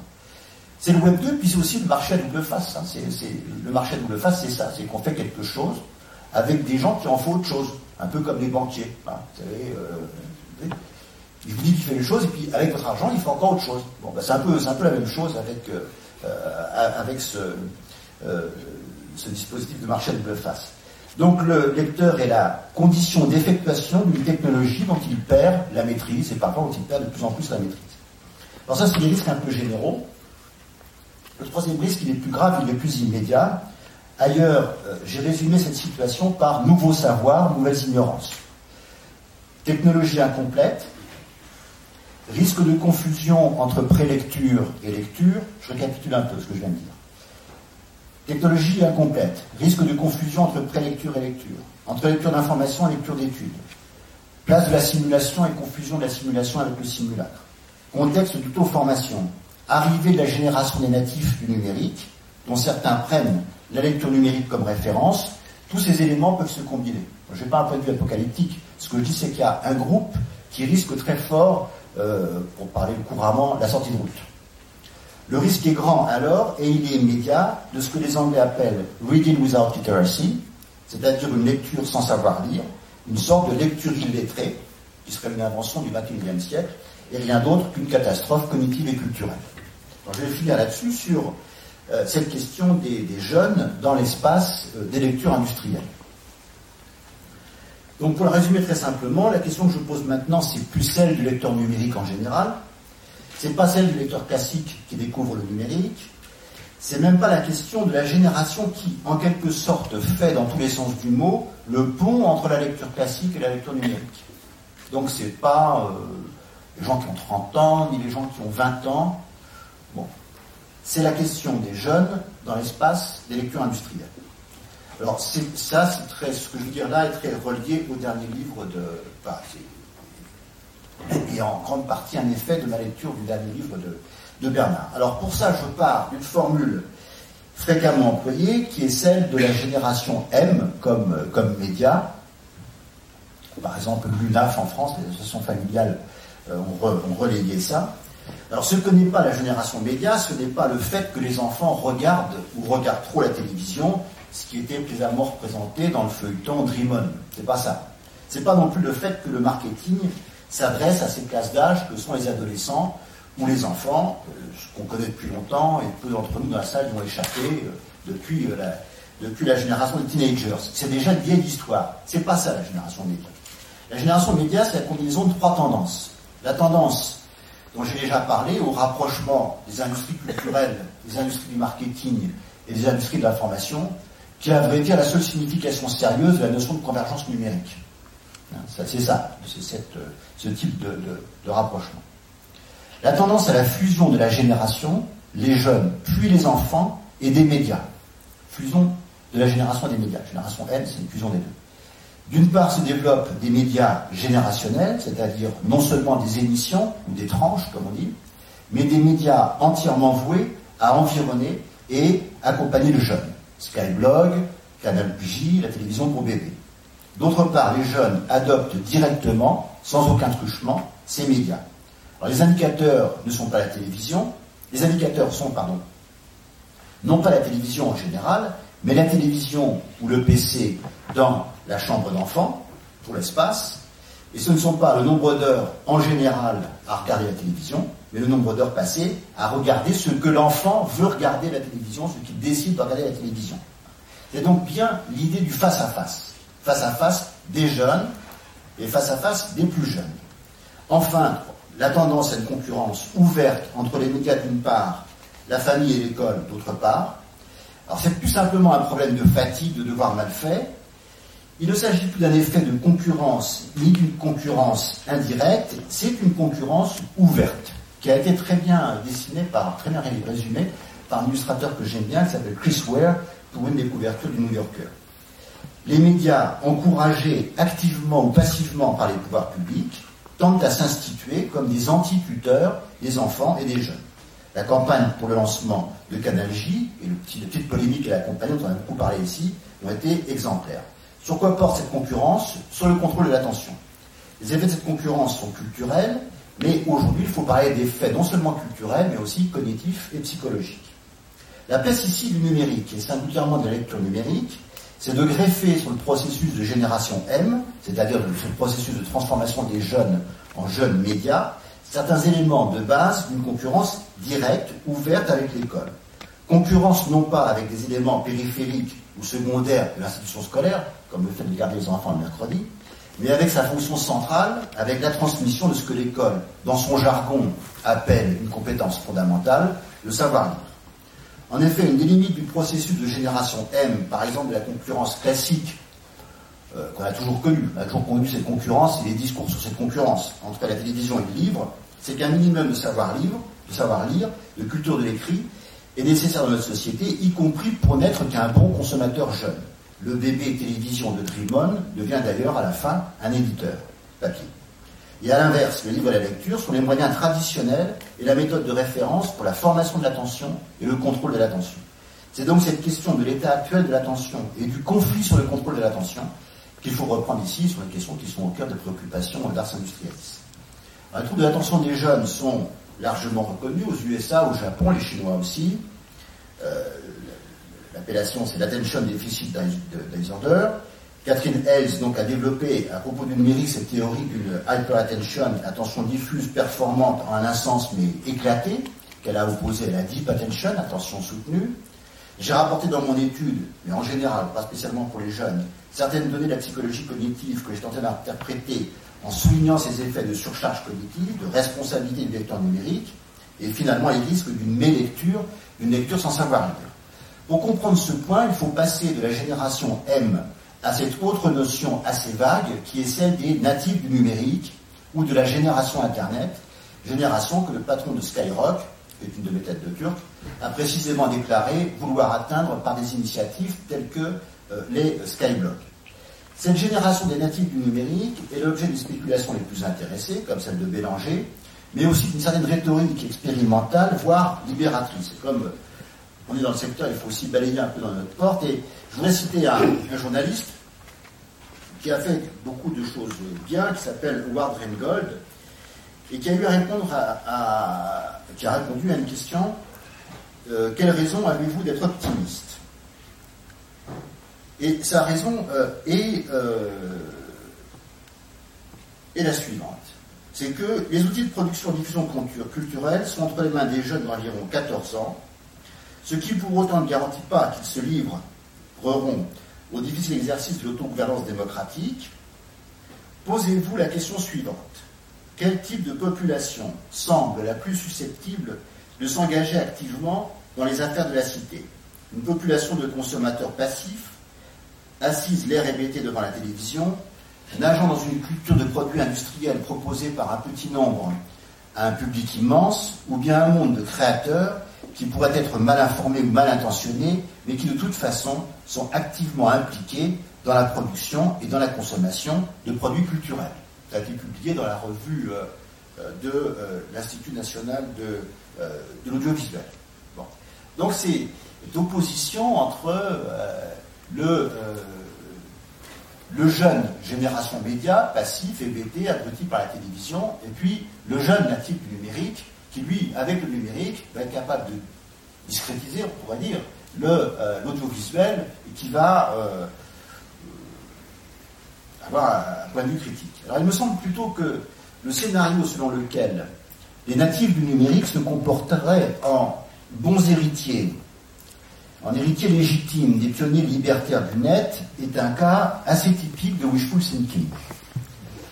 Le risque propre à cette génération des natifs du numérique, c'est de voir se rejoindre et se combiner, plutôt, les différents déficits de l'attention au profit d'un contrôle de cette attention par les médias étendus aux médias numériques et par ces biais devenus capables de concurrencer et l'école et la famille et de concurrencer l'école en particulier sur sa fonction centrale de transmission du savoir-lire.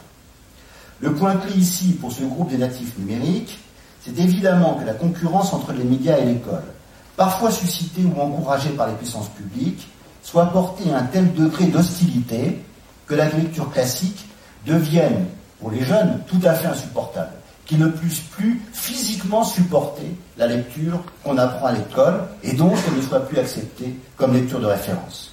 Ce groupe des natifs du numérique en viendrait alors non pas à se tourner vers la lecture numérique, mais à adopter les lectures industrielles comme lecture de référence. On passerait d'une situation de grand écart, situation qui caractérise la génération M, première formule, et qui est à l'origine des hypothèses d'opposer le numérique à l'audiovisuel, de discrétiser l'audiovisuel par le, euh, par le numérique, à une situation où la lecture médiatique la lecture consommation deviendrait la lecture de référence. Pour le dire bêtement, c'est un coup de billard à trois bandes. C'est au point précis où se croisent le marketing des médias générationnels et le groupe dit des natifs du numérique, qui de toute façon pour moi n'a pas l'âge que donne Rengold. Hein, ceux, de Rengold sont beaucoup trop vieux. Ceux de Rengold sont dans une fenêtre euh, qui, euh, qui fait qu'ils ont vu le début d'Internet et qui n'ont pas encore été aussi profondément touchés par le développement de la génération M. Donc ils peuvent avoir les, euh, pionniers de l'Internet comme Rengold comme, euh, comme modèle. Mais il est loin de démontrer que c'est la même situation qui se, produit après. Donc c'est au point précis où se croisent le marketing des médias générationnels et le groupe dit des natifs du numérique, c'est-à-dire là où le conflit pour le contrôle de l'attention des enfants et la définition de la lecture de référence est le plus ouvert que se situent, selon moi, les risques véritables d'une catastrophe cognitive et culturelle. J'ai gardé des, des pharmacones pour la discussion, des pharmacas pour la discussion.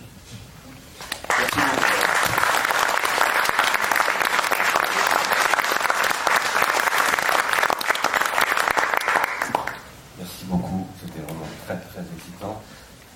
Très très bonne aujourd'hui. Je parlais euh, tout à l'heure euh, dans l'introduction du concept d'infrastructure qui pouvait paraître euh, archaïque et, néo-marxiste. et en, vous écoutant tous les deux,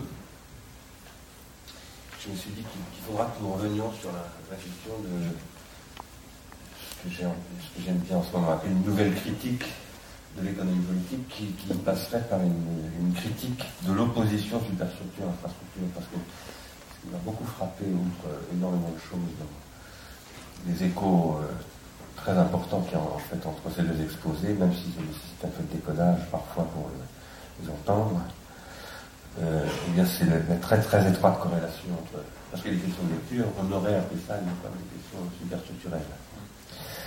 Et les questions dont parlait Christian, sont des questions infrastructurelles. Tu as mentionné Gramsci d'ailleurs, voilà, un penseur qui nous invitait à aller euh, au-delà de. Enfin, une critique de cette critique de l'économie politique. Il faudrait y revenir en passant par Grenelle d'ailleurs. J'ai oublié de dire en effet que. Pardon? C'est pas la seule voie, Non, c'est pas la seule voie, mais c'est une voie importante, très importante. Euh, je, bon, moi j'ai énormément de, questions et de choses à dire, mais j'ai envie d'abord d'ouvrir la discussion sans prendre la parole. Je la reprendrai peut-être dans le cours de la discussion. De toute façon, nous reviendrons de toute évidence sur ces, deux exposés à plusieurs reprises. Je dois vous dire d'ailleurs que vraisemblablement, au mois de novembre prochain, on organisera un séminaire où ces questions seront traitées de manière approfondie dans une autre configuration et que le séminaire du collège de philosophie et que ces séances au théâtre dans, des configurations de journée de travail. Mais ça, on en reparlera plus tard. En tout cas, nous y reviendrons, bien entendu. Quoi qu'il en soit, je pense qu'aujourd'hui, euh, vous avez ouvert vraiment une, porte très grande euh, dans laquelle nous allons, euh, je crois, nous engouffrer. Voilà. je ne veux pas garder la parole pour le moment, donc la, la parole est à la salle. Il y a des questions. Voilà. J'aurais deux questions pour Christian Forêt. Euh, quel est l'intérêt des États?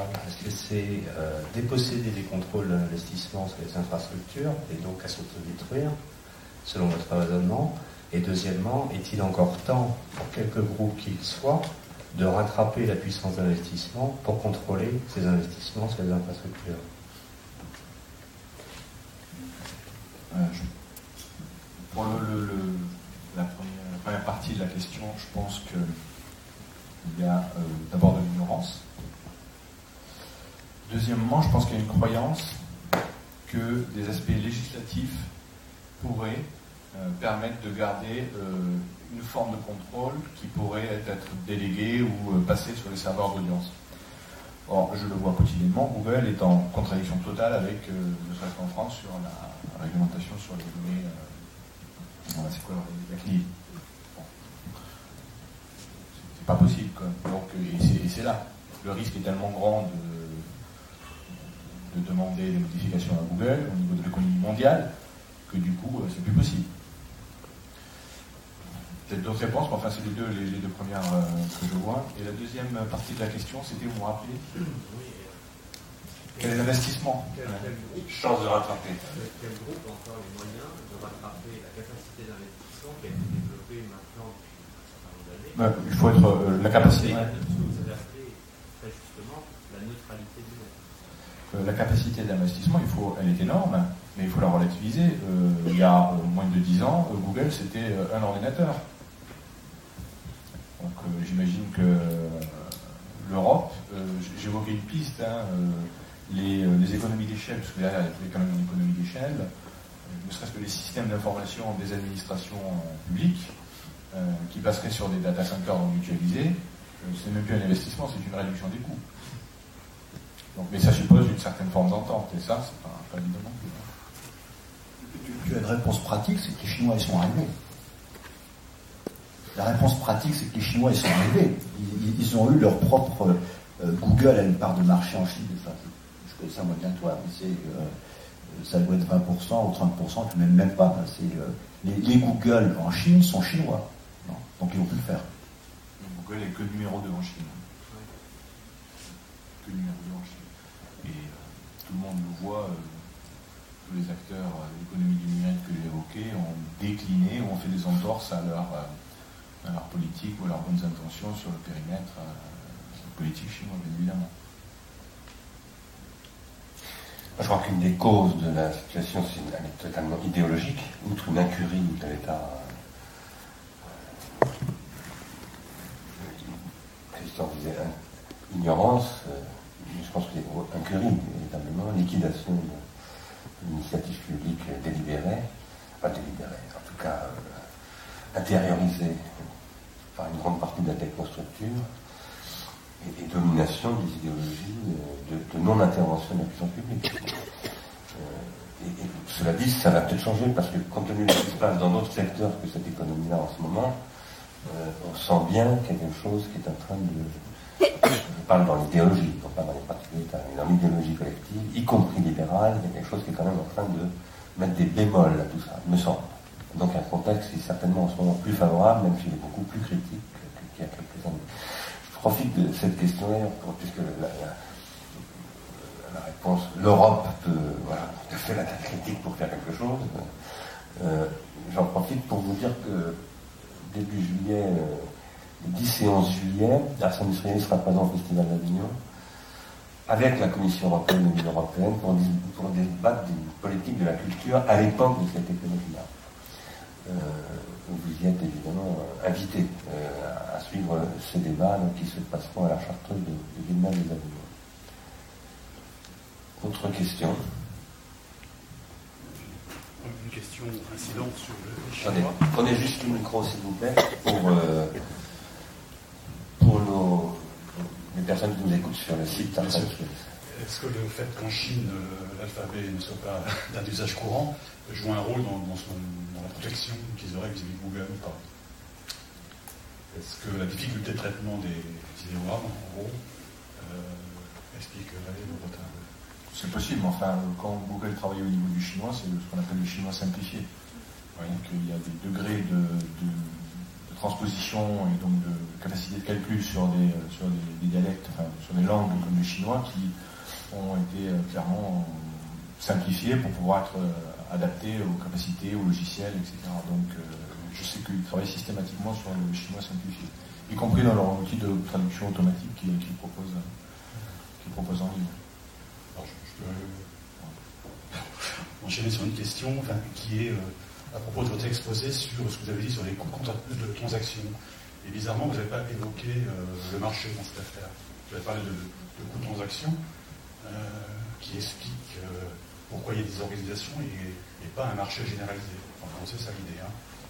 Euh, alors, je n'ai pas bien compris en quoi les, les super data, etc., désorganisaient les organisations actuelles, Ouais. de quelle manière? Ben, je vais vous donner des exemples concrets euh, dans les organisations. Euh, vous êtes une organisation qu'on appelle euh, dans la partie métier d'une entreprise. hein. Vous êtes dans une banque, vous êtes le banquier. Et vous avez des besoins.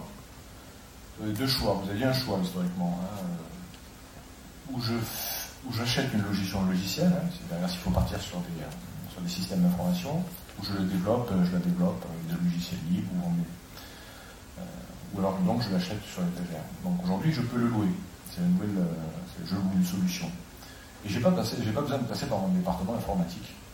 Hein, Je, je peux le court-circuiter. J'ai un accès à Internet. Bon, ben, je- le leader aujourd'hui de la gestion de la relation client qui s'appelle Salesforce. Euh, N'importe quelle personne dans une organisation, si elle a une connexion Internet, elle euh, s'abonne en ligne, elle ne va payer qu'à son utilisation, 5 dollars ou 50 dollars par mois, et elle n'aura jamais sollicité son organisation, les systèmes d'information, ce qui veut dire euh, que l'entreprise se retrouve de plus en plus avec des données de l'entreprise dans des systèmes d'information qui ne sont pas son système d'information, et dont elle ne le sait même pas.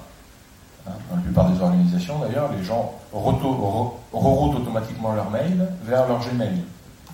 Leur mail Google, Yahoo, etc. si je traduis, vous voulez dire qu'il y a une armée d'artisans à l'intérieur du système entreprise qui gère son service boutique de son côté. C'est ça. Voilà, c'est ça. Et qui sont complètement. Euh, et qui, ces artisans-là, entre guillemets, euh, qui construisaient euh, les économies, les coûts de transaction, qui maîtrisaient les coûts de transaction et qui, historiquement, dans certaines théories, justifiaient la constitution de la firme, de l'entreprise. Et, et, de moins en moins, aujourd'hui, quand on vient dans une entreprise, sur la partie technologique, on se demande pourquoi. Que m'apporte mon entreprise? Elle m'apporte pas un ordinateur, j'ai une connexion Internet supérieure chez moi, j'ai des logiciels plus performants chez moi. Pourquoi je viens travailler dans un milieu technologiquement pauvre? En tout cas, il y a de plus en plus un décalage entre ce que je dis moi en tant que consommateur. Et ça, ça provoque d'énormes tensions parce que ça attaque à, l'architecture même du système d'information, c'est-à-dire au langage de l'entreprise, à ses référentiels, à, bon, vous tirez la, la, corde et vous voyez pourquoi ces nouveaux acteurs-là, c'est comme comme de l'acide lancé sur, euh, sur la matière. on voit que les liens se dégradent euh, et c'est ce qui participe également. on avait évoqué plusieurs fois la, démotivation dans l'entreprise. Et aussi là que quand on arrive dans un dans un environnement de l'entreprise où on n'a plus nos shoots d'adrénaline qu'on peut avoir en tant que consommateur, nos waouh. D'ailleurs, aujourd'hui, le marketing de Microsoft, c'est waouh, waouh. Donc, c'est même plus des slogans, c'est des waouh. Donc, quand on arrive dans l'entreprise, c'est pas waouh. Hein.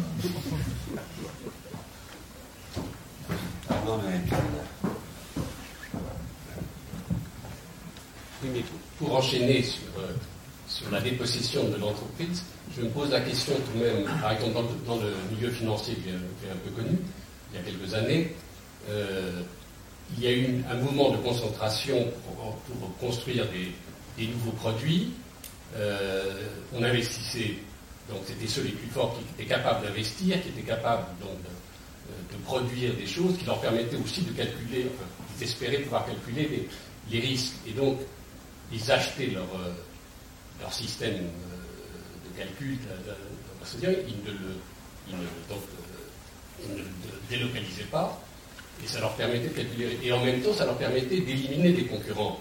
Puisque seuls, ceux qui étaient capables, d'une part, d'avoir des clients et de produire des nouveaux produits chaque année de plus en plus sophistiqués, là, je pose la question de, savoir si aujourd'hui, ils sont véritablement obligés de, prendre, euh, j'allais dire, des, systèmes que le concurrent pourra utiliser, ce qui fait qu'ils n'éliminent pas concurrent. Donc pose un problème de, de, savoir tout de même si la, la, capacité concurrentielle fera que ce seront les plus puissants capables d'investir. C'est d'ailleurs le problème de Google par rapport, en Europe, on pourrait faire quelque chose. Euh, j'espère qu'on pourra le faire. Mais compte tenu de l'avance de Google, est-ce qu'aujourd'hui on peut vraiment prétendre arriver à une capacité d'avoir dans l'instant, comme vous l'expliquiez, comme tu l'expliquais, euh, dans l'ordinateur, ton ordinateur ne permet pas de répondre aussi rapidement que Google, est-ce qu'il y a vraiment une possibilité d'arriver à concurrencer des gens qui ont pris une telle avance aujourd'hui? Alors, euh, quand j'évoquais la construction de cloud computing au niveau européen, ce n'était pas dans l'idée de faire un concurrent Google, d'une part. Euh, deuxièmement, ce que tu évoquais, c'est en fait finalement au niveau des systèmes d'information, des entreprises qui investissent dans le système d'information et donc dans les technologies d'information, ils essayent de trouver un avantage compétitif. Et forcément, s'ils basculent sur une solution euh, qu'on appelle en mode software as a service, c'est-à-dire j'achète pas de logiciel, j'achète une, une application qui tourne en ligne sur un data center, n'importe qui peut la prendre et du coup, ça sera plus un avantage euh, concurrentiel. C'est une évidence. C'est-à-dire que les solutions euh, en mode euh, cloud computing ne proposent pas des avantages concurrentiels. Elles sont considérées comme des commodités, comme le mail. C'est-à-dire aujourd'hui, il n'y a pas d'avantage concurrentiel à avoir un mail. Donc quel est l'intérêt d'avoir un mail dans mon entreprise plutôt que d'utiliser un mail grand public qui me donne d'ailleurs une capacité de stockage qui est bien fois supérieure à ce que m'offre mon entreprise, etc. Donc aujourd'hui, ça commence par les fonctions administratives dans les entreprises. Mais les fonctions administratives sont importantes. Hein. Le mail, c'est l'outil le plus utilisé pour collaborer dans l'entreprise, les intranets, euh, sur toute la partie informatique de gestion documentaire au sens, large. Euh, on n'est pas encore au niveau du cœur de métier transactionnel de la banque. Euh, les acteurs du cloud computing ne s'attaquent pas encore, parce qu'ils viennent du grand public. Donc ce qu'ils veulent, c'est des effets d'échelle. Donc pourquoi ils s'attaquent au mail? Parce que tout le monde utilise le mail, tout le monde a besoin de partager de la documentation, et quand ils auront la taille critique, à ce moment-là, ils décideront, ben moi maintenant, euh, ce secteur, euh, c'est bon, C'est comme au Monopoly ou au risque, hein, quand vous avez des, armées, vous, décidez de quel secteur vous voulez investir, et vous avez des coûts tellement bas que vous allez ramasser le, marché. Mais pour l'instant, ils sont sur des logiques de masse. Logique de masse et logique, encore une fois, de cybernétique. Pour rejoindre ce que disait Alain, Alain, tout à l'heure dans son, dans son allocution, on le retrouve y compris dans, les lectures. Un, acteur comme Amazon, et il y a Virginie Clessen et Alain Fierro ici qui connaissent bien le, sujet de l'évolution du livre, des liseuses, etc., qui investissent dans des technologies cybernétiques de nouvelles consommations, de nouvelles lectures, avec le livre électronique, l'appareil pour lire, euh, télécharger des livres électroniques. La finalité derrière, c'est quoi? Mais imaginez que vous êtes, un, vous êtes un auteur, ça serait intéressant de savoir combien de personnes l'ont lu votre livre, à quelle page ils se sont arrêtés parce qu'ils ont été découragés, combien de temps ils ont passé sur votre livre, quelles sont les pages qu'ils ont relues? C'est toute euh, la, logique cybernétique qui est en train d'offrir Amazon euh, pour euh, reconfigurer un secteur de l'édition du livre sur ces technologies, sur ces technologies numériques, dans une logique cybernétique. Sur ce point-là, je me permets de prendre la parole. Je la tout de suite en fait, tous les deux, vous avez parlé, pour moi, d'un effet guimbal inversé il m'est arrivé plusieurs fois ici même de, défendre euh, l'idée, et je, plus que jamais je le ferai dire en ce moment, que Internet est un nouveau milieu technologique et industriel qui rend permet possible ce que, ce que de lecture industrielle euh, les industries de la lecture, la, lecture industrielle et les industries de la lecture. Euh, ce milieu technologique que j'appelle en reprenant le terme de, Simonon, décrivant des ce qu'il appelle technolographique, également un milieu associé. Euh, ici, c'est une hypothèse de base, dire que faire rupture avec le milieu industriel, qui est un milieu, avec le milieu industriel de première et deuxième génération, qui est un milieu structurellement dissocié, qui repose structurellement sur production, production, consommation. Et ce que vous aviez montré tous les deux, en analysant beaucoup de facteurs de risque, c'est qu'en fait, tu viens d'appeler Christian à l'instant le caractère cybernétique du système, c'est qu'en fait c'est de la boucle de rétroaction et que du coup ça ne fonctionne pas comme un milieu associé. ça fonctionne comme un milieu associé, mais un milieu associé prolétarisant, on pourrait dire, pour reprendre ce que disait Alain tout à l'heure. Alors, ça crée du même. Ça crée du même et ça, c'est, très vite réinvesti. La puissance publique ne l'investissant pas, dans mes propres analyses, ça produit ce qui s'est passé avec la sophistique à l'époque des Grecs, pour parler très très simplement trop vite logistique parce que c'est évidemment beaucoup plus riche que ça. Mais ça, fait que le pharmacone, précisément, euh, du coup, fonctionne en fait en aggravant la situation Alors moi, j'avais envie de vous, demander de, revenir là-dessus parce que je pense que si on est là ensemble, c'est parce que vous êtes convaincu qu'il y, a quelque chose à faire. Euh, mais comment est-ce que, qu'est-ce que vous auriez à dire par rapport à cet effet gimbal et, puisque tu disais Alain en, terminant que tu, ouvrais vers euh, euh, tu, avais posé des éléments de risque qui ouvraient une discussion à venir sur notre pharmacologie, quoi. Euh, comment est-ce que tu, enchaînerais là-dessus euh, Oui.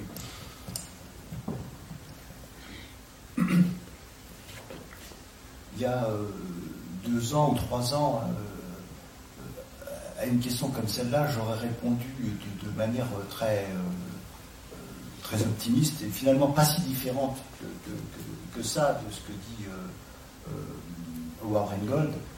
Euh, bon, ben, il faut développer au sens large ces, ces, technologies d'information, ces technologies culturelles et les pratiques avec sur, une, sur notre base, pour simplifier. Alors, évidemment, ça ne se réduit pas à, concevoir des logiciels qu'on pourrait opposer trait par trait, et puis si c'était utilisé à l'école, ça changerait tout. Bon.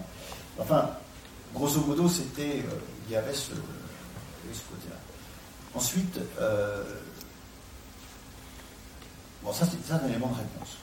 Je dirais en, l'élargissant, en l'élargissant un peu, euh, on, tombe, enfin on on, va vers ce que, vers ce que Christian a, a proposé, avec des logiques de de dataware public qui ne vise à rien d'autre qu'à reconstituer un espace public. Pour, euh, euh, pour moi, l'image qui convient pour, pour l'espace de lecture industrielle, c'est euh, une description que Frédéric Jamison a fait du, de l'hôtel, comment il s'appelle? Je sais plus si c'est le Agathe ou, ou le Bonaventure. Pour l'hôtel de l'hôtel Bonaventure à Los Angeles, il y a une description dans le, dans le livre de Frédéric Jamison. Jamison est un des pontes de la, euh, de la un peu de la French Theory. Et, de, euh, et puis il y a un petit groupe qui s'appelle Tikkun qui a fait une, analyse euh, d'un centre commercial qui est dans la banlieue de, de Londres, qui est aussi très, très remarquable. Et je trouve que ça ressemble comme deux gouttes d'eau à, à cet espace de lecture industrielle. En fait, ce qui ressemble le plus à l'espace de lecture industrielle, ce- c'est ces grands centres commerciaux, un peu l'aéroport de Singapour aussi, pour ceux qui le connaissent. C'est un peu snobinard comme, référence, mais bon, ce, genre de, euh, ce genre de choses. C'est-à-dire que euh, lorsque vous flânez devant un, un de ces magasins d'un centre commercial, il y a un type qui vient vers vous et il regarde si vous avez le sac parce que vous êtes ressorti du magasin, ou si vous êtes visiblement vous êtes le monsieur qui attend la dame qui est dans le magasin, euh, éventuellement si vous regardez la vitrine, mais vous avez une fonction hein, par rapport. Ce sont des, de faux espaces, de faux espaces euh, publics. Et euh, c'est à ça que ressemble l'espace de lecture industrielle. Donc, je, je dirais, il y a cet élargissement qui est le genre de choses qu'on pourrait proposer comme piste à, à l'Union européenne. Un peu lié au milieu, tout ce qu'on pourrait proposer pour les institutions. Bon, j'avais proposé euh, à la Bibliothèque de France de travailler sur un service du, lecteur euh, euh, numérique. Dans un deuxième temps, j'ai buté, on en avait un tout petit peu parlé, un peu rapidement, Ben, j'ai buté, je suis arrivé à la question du droit, et moi je préconise l'institution d'un droit du lecteur numérique. Et que ce, droit devant être un, droit par rapport aux industries culturelles, euh, par rapport aux industries de l'information, euh, par rapport à, je dirais, à, tous les mécanismes de contrôle, mais qui serait protecteur par rapport aux mécanismes de contrôle, mais ensuite reconna- reconnaissant à l'égard de cette responsabilité, reconnaissant la responsabilité du lecteur numérique et reconnaissant ce que nous appelons la contribution du lecteur numérique à ce dispositif. Bon. Dans un, euh, dans un truc d'économiste euh, à la Sorbonne. Leur réponse euh, immédiate, ça a été de dire, bah, déjà le lecteur, il a beaucoup de choses par rapport à Internet, on va pas en plus lui reconnaître des droits. J'ai dit, d'ailleurs, dans l'histoire, c'est les gens qui ont beaucoup de choses qui se font reconnaître les droits, c'est pas qui ont rien. Bon, c'est comme ça. Bon. Et puis de toute façon, c'est à partir de cette position de force qu'il va faire reconnaître ses droits, et puis en même temps, euh, bien qu'il ait beaucoup de choses, il est euh, soumis, euh, euh, soumis à ce contrôle-là. Maintenant, euh, si je regarde plus, euh, bon, le troisième, euh, troisième, troisième et demi chapitre, c'est la question de la question de la formation. Et c'est là, je dirais que la, que le retrait de des puissances publiques par rapport à cette question est quand même complètement stupéfiant. Bon, déjà citer une fois cette, histoire de euh, l'Union européenne, je crois, euh, adressant un questionnaire euh, aux, Français, il y a 20 ans, à peu près, et leur disant combien vous avez d'analphabètes en France. Le type, le chef de bureau qui a reçu ça à l'éducation nationale, les bras lui en sont tombés, il n'a même pas fait de recherche, il a répondu, mais mes pauvres gars, zéro, puisque en France, euh, euh, c'est obligé d'apprendre à lire, euh, d'apprendre à lire, à écrire, ça fait... alors on s'est beaucoup moqué de, la réponse de ce type, quand on a fini par comprendre que euh, oui, ben, y avait euh, euh, 10% euh, au CM2 qui lisaient pas, euh, 15% qui lisaient mal, et puis qu'il y avait bien d'autres aspects par rapport à ça. Mais en fait, c'était la seule réponse logique par rapport au dogme, parce que s'il y a des illettrés dans la République française, la République française reposant sur ce principe de l'espace public ancien, qui est lui-même une réinterprétation euh, de ce que l'Église chrétienne avait institué avec le droit canon au XIIe siècle, que nul ne soit clair s'il est illettré, que nul ne soit homme d'Église s'il est illettré. Bon. C'est pas vrai au Xe siècle, c'est pas vrai au XIe siècle. Au XIIe siècle, on ne, peut pas, être clair si on ne connaît pas ses lettres. Parce que euh, lettré, ça veut dire celui qui connaît ses lettres. Évidemment, il y a, il y a de la marge entre celui qui connaît ses lettres et, euh, celui qui écrit la, somme de Thomas d'Aquin, mais c'est ça, l'idée. La République laïque a en fait laï- laïcisé cette chose-là, et la réponse de ce, chef de bureau, elle est logique. S'il y a des illettrés dans la République française, c'est plus la République française. C'est comme s'il y avait euh, des clercs qui étaient des, qui illettrés dans l'église euh, catholique du XIIIe siècle. Et ce retrait de, des puissances publiques, et évidemment en, particulier ce retrait de, ce retrait de l'État, dont, je peux tenir la chronique parce que je l'ai vu, j'en étais, c'est vraiment quelque chose avec lequel il faudrait, il faudrait casser. Il y a toutes sortes de questions qui se posent et assez peu de travail qui est fait par rapport à ça, et encore moins de travail fait en, France que dans des pays comme l'Angleterre, sans même parler des pays comme la Finlande, etc. Je ne veux pas toujours avancer ce truc du retard français, etc., parce que le problème est un problème général des pays.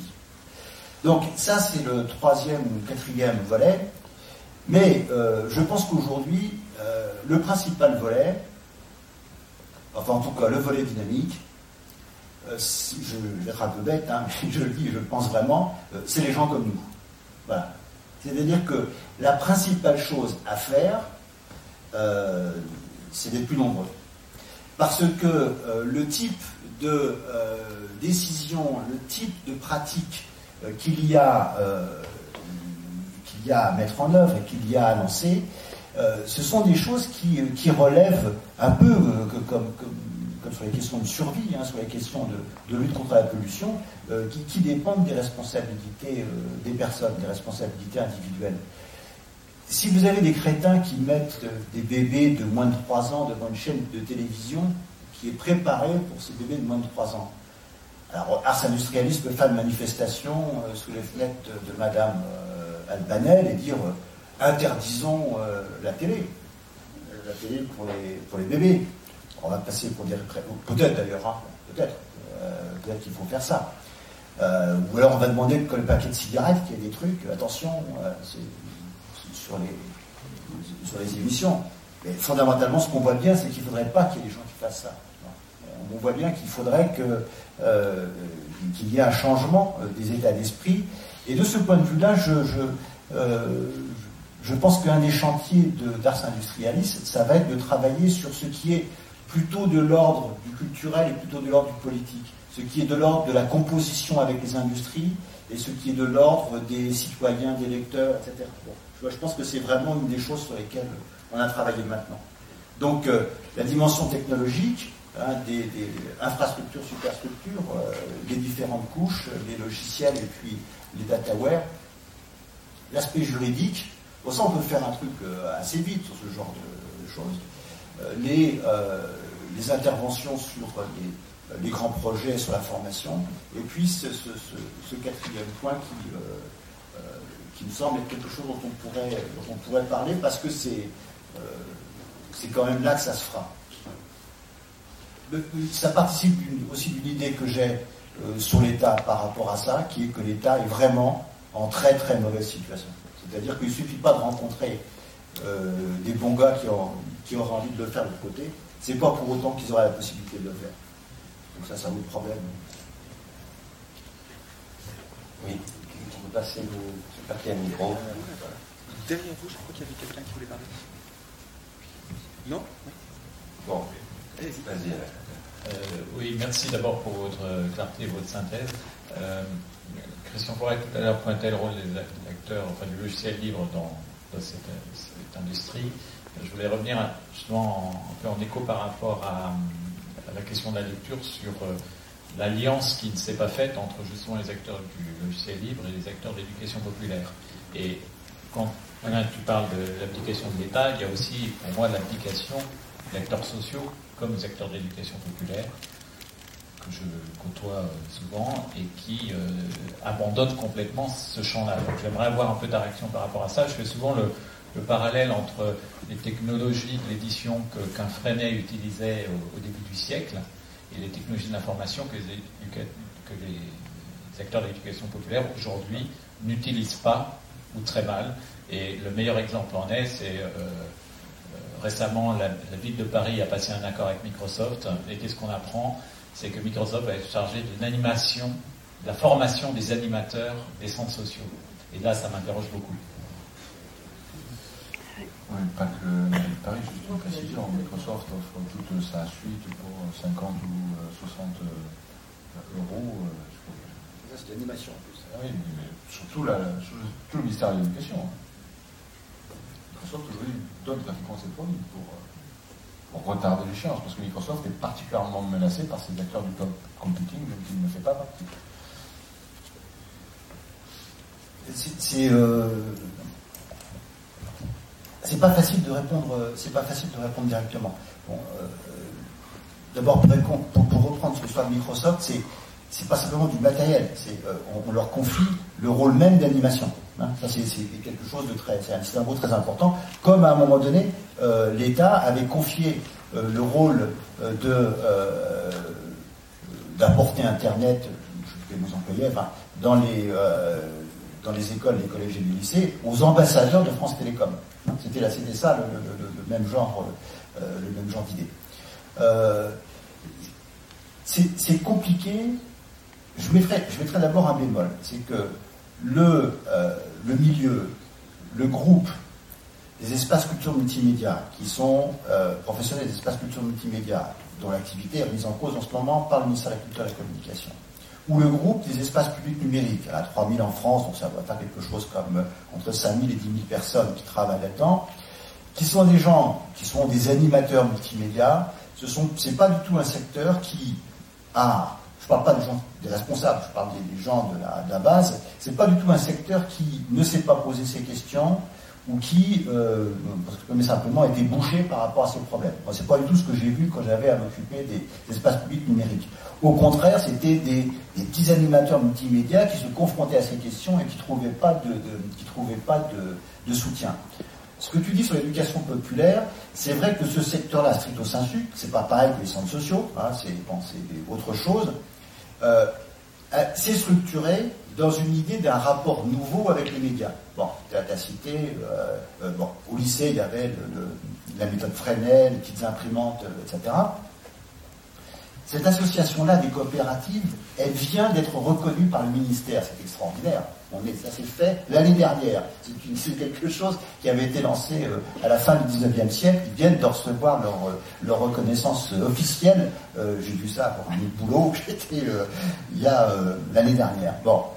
Donc, euh, ils ont eu ça. Ils ont eu ensuite cette expérience qui était très importante pour eux de ce qui s'est appelé la RTS, hein, la radio-télévision scolaire, qui est un truc qui a été euh, saqué au moment où la gauche, les choses comme elles sont, a fait la réforme de l'audiovisuel, il a dit la RTS, on en a marre, euh, ça va être la cinquième chaîne, et maintenant ça nous donne ce qu'on a. Bon. Et le, CNDP qui fait des petits, des petits sites où on fait semblant de faire de la critique des émissions de télévision. Alors donc ce, secteur-là de l'éducation, euh, populaire a été euh, échaudé euh, par, son rapport historique avec, les nouvelles technologies. Bon. Ils ont eu tort, à mon avis, de ne pas se mettre là-dessus. Ceci dit, c'était plutôt le secteur de l'éducation, disons, normal, qui aurait dû s'y mettre et les aider. En même temps, du côté des logiciels libres, il n'y a pas grand-chose. Il n'y a pas grand-chose. C'est-à-dire que euh, souvent dans des rencontres avec des logiciels libres, je disais, très bien, logiciel libre, mais les logiciels pour le peuple ou des bons logiciels, c'est pas pareil, leur réponse est toujours, ah bah ça va permettre de faire des bons logiciels. Oui, d'accord, mais euh, encore faut-il commencer à faire euh, le logiciel. Bon, avoir un traitement de texte qui est le même que celui de Microsoft, peut-être un peu débugué, peut-être un machin, ça change pas vraiment les choses. Et c'est vrai que les logiciels libres, de ce point de vue-là, eux- eux- eux-mêmes de leur côté, apportaient pas grand-chose à ces, à ces, à ces gens-là comme, euh, comme praticiens. Euh, Ce qui manque, c'est assez typiquement le type de, de, nœud de, de rapprochement qu'on essaie de faire ici. Oui, alors, pour aller dans le sens de monsieur, ce n'est pas tellement pour les associations euh, pour lesquelles je ne connais absolument pas, pour, pour les, les travailleurs sociaux, mais en revanche, il est question d'un cartable, puisque des associations de parents d'élèves ont été contactées pour euh, un cartable qui serait électronique, c'est-à-dire tous les livres, au lieu d'être sur le dos de l'enfant, euh, seraient dans un, ordinateur. Donc, je ne sais pas à quel âge sont destinés ces ordinateurs-là. Donc, la lecture, et ça, c'est un très vieux projet qui était déjà euh, introduit dans les écoles primaires par l'université de Louvain avec la main à la pâte, le projet de, je sais plus comment il s'appelle. Où il fallait installer des ordinateurs, habituer les, enfants dès le primaire à avoir un ordinateur pour travailler, pour lire. Donc pour mesurer l'attention avec tous les outils si perfectionnés maintenant, euh, je me demande quelles sont les conséquences, parce qu'en réalité, la question qui, à mon avis, se pose, c'est qu'en est-il de l'éducation nationale, qu'on va dont le ministre pourra bientôt s'appeler ministre du commerce de l'éducation nationale quelle, est la limite des apprentissages qui sont obligatoires ce- dans chaque pays ou en Europe et qui sont fortement attaqués parce que là, il s'agit vraiment de commerce, de l'éducation, par le biais d'Internet, etc. Et je voudrais revenir à ce que disait monsieur. euh, Forêt ou Giffard non, non, forêt, forêt. Euh, les data centers. Euh, je vais vous donner une information que vous ne conna- ne connaissez pas sans doute. Il y a depuis 10 ans une société américaine qui a recueilli en France, qui a obtenu le marché du traitement des fiches de paye. 60% des fiches de paye des salariés français sont sous-traitées par une société américaine qui, de ce fait, a accès à la solvabilité du marché, à la banque à laquelle... Et ça, c'est du commerce également. Donc ce sont des renseignements qui sont des renseignements qui font entrer des sociétés américaines en, con- en concurrence directe avec des sociétés françaises et qui détruisent énormément, pas uniquement à l'intérieur d'un- d'entreprises, mais individuellement, la- l'individuation de chaque personne dans ce qu'elle a comme possibilité de faire appel à différentes sociétés pour ce qu'on veut fournir. Voilà, c'était les deux remarques que je voulais faire. La société, c'est ADP, c'est quoi? Oui, mais en outre, les sociétés américaines ont cette particularité, c'est que tous les cinq ans, elles changent d'appellation. Donc celle-ci, elle a déjà changé d'appellation. Moi, Je voudrais juste dire un mot sur la question du carton électronique. Question très très importante qui pour nous est une, question politique de, de absolument premier plan. Personnellement, je suis pour le développement, non pas de ce que j'appellerais le car- cartable électronique, mais je suis absolument pour le développement des pratiques de ces technologies en milieu scolaire. Je pense que c'est absolument indispensable.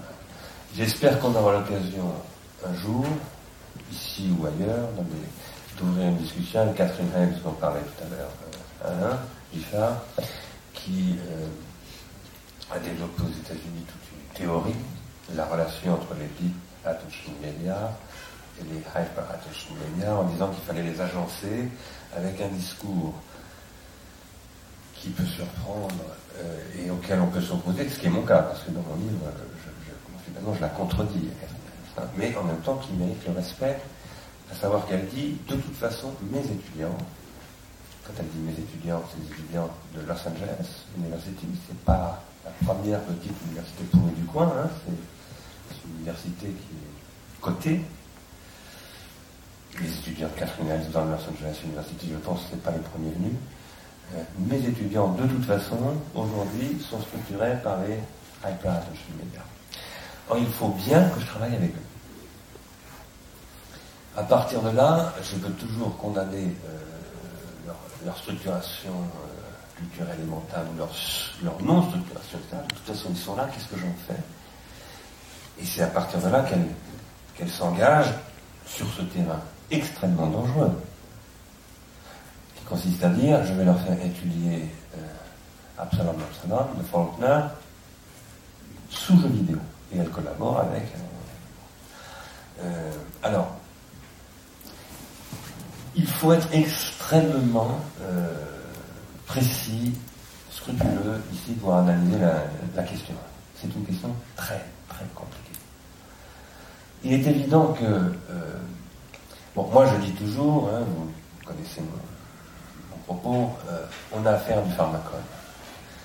La seule possibilité, d'ailleurs j'en profite, excusez-moi, pour en fait pour une chose à Arnaud, tout à l'heure, le problème n'est pas de concurrencer Google, le problème est de retirer la puissance de Google pour produire quelque chose de nouveau qui ne vient pas concurrencer Google, mais qui va s'avancer avec et qui va faire que Google va devenir une fonction secondaire par rapport à cette fonction-là, pas forcément générale. Là-dessus, j'ai une hypothèse, on a beaucoup travaillé et moi, c'est que la notation, parce que je pense que tags et tout ça, ça n'est pas encore la notation. C'est que la notation et les communautés de lecteurs annotateurs, ça reste à venir, et moi, alors là, je continue à dire que la stratégie européenne dans le domaine, ça devrait être ça d'abord, euh, avec une politique des infrastructures. Je referme cette parenthèse. En tout cas, euh, je pense que euh, très, très profondément que mettre une, une, coupure étanche, disons, entre la deep attention et la hyper attention est absolument suicidaire. Et quand je dis suicidaire, c'est pas pour moi je ni même pour mes gosses que je pourrais éventuellement protéger, c'est pour l'avenir de la société. Euh, donc on, ne peut pas passer dans cette attitude-là. Après, je crois que sur la question du cartable électronique, que je n'ai pas suivi de très très près, mais que j'ai quand même suivi depuis des années, c'est aujourd'hui porté par la Caisse des dépôts, cette, politique, et par je crois que nous devrions faire euh, une analyse, un jour, une analyse de cas détaillée de, de la misère. Mais pas, pas pour s'opposer à l'introduction des médias électroniques à l'école. C'est de toute façon, c'est absolument impossible. Euh, mais précisément pour mener une politique dans ce domaine, euh, qui soit, et qui ne soit pas forcée, pour autant, à mon avis, celle de, Catherine Hayes, même s'il faut, je crois, tout, à fait euh, tenir compte de, de, l'expérience dont elle parle. Voilà le sentiment que j'ai. Ça appellerait, on y reviendra hein, de toute façon sur la question, ça appellerait évidemment beaucoup de précision. Je, vous fais un commentaire rapide sur le cartable numérique. Il y a, il y a, euh, il y a toujours eu euh, deux, euh, deux côtés. Bon, un côté contenu, donc des, livres numériques, voilà, des manuels, des, documents, etc. Reposant là sur une idée, à mon avis, complètement fausse, c'est que plus il y a de documents et plus les documents sont riches, et plus l'enseignement se passe bien. C'est pas vrai, la meilleure preuve, c'est que les lettres de l'alphabet, elle a 26, et qu'avec 26 lettres de l'alphabet, on fait beaucoup de choses. C'est pas du tout dans la, de la, dans la diversité, la variété des matériaux que, euh, se traduit le, la qualité de l'enseignement ne s'appuie pas sur la diversité et la variété. Enfin, ceci dit, ça ne peut pas faire de mal non plus euh, d'avoir euh, une bonne photo. Et puis l'autre côté, c'était ce qui s'appelle dans le jargon l'environnement numérique de travail. C'est-à-dire les, instruments, hein, les instruments logiciels pour travailler sur tout ça. Euh, le fait qu'il y ait les deux, c'est absolument nécessaire. D'ailleurs, quand on travaillait ensemble à la Bibliothèque de France, on avait d'un côté euh, la bibliothèque numérique, ce qui est devenu après Gallica, de l'autre côté le poste de lecture euh, assisté par ordinateur. Ça, c'est tout à fait nécessaire parce qu'un système de lecture et un système d'enseignement, c'est un geste double. C'est un geste par lequel on dit ce sont nos livres, voilà nos livres, ce sont nos livres. Problème de la bibliothèque numérique européenne, il fallait dire, il fallait que les Européens disent voilà nos livres, ce sont nos livres. Et puis un deuxième geste qui dit voilà, c'est notre manière de lire. Bon. Et on, rapproche les deux. Et à des moments donnés, ça commence à déraper, comme avec euh, tout à l'heure les, les, Irlandais. On garde les mêmes livres, mais on ne sait plus continuer à utiliser la méthode. Donc on change la méthode, et ainsi de suite. Le problème, c'est que dans le cartel électronique tel qu'il a été fait, les documents, ils étaient comme ils étaient, mais on n'a jamais pu euh, poser ce geste très fort consistant à dire voilà, ce sont nos livres. On a dit aux profs, eh ben, vous pourrez avoir tous les documents que vous voulez avoir, il y aura une grande diversité, il y aura une grande. C'était une, une supériorité de principe.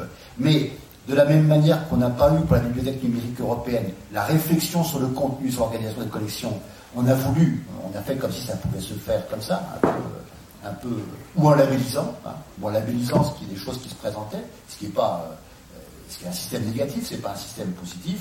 Et en ce qui concerne les instruments, disons logiciels, ceux qui permettent euh, précisément, de maîtriser la grammatisation, ça a toujours été faiblard. Bon, parce que euh, s'il s'agit de transmettre par, numérique le cahier, le cahier de notes de l'élève, c'est pas quand même franchement intéressant. Bon, le problème qui était posé, c'était la capacité à développer ces, ces, ces, logiciels de, lecture, de se confronter à toutes ces questions qu'on a pu évoquer, sur la mémoire, etc.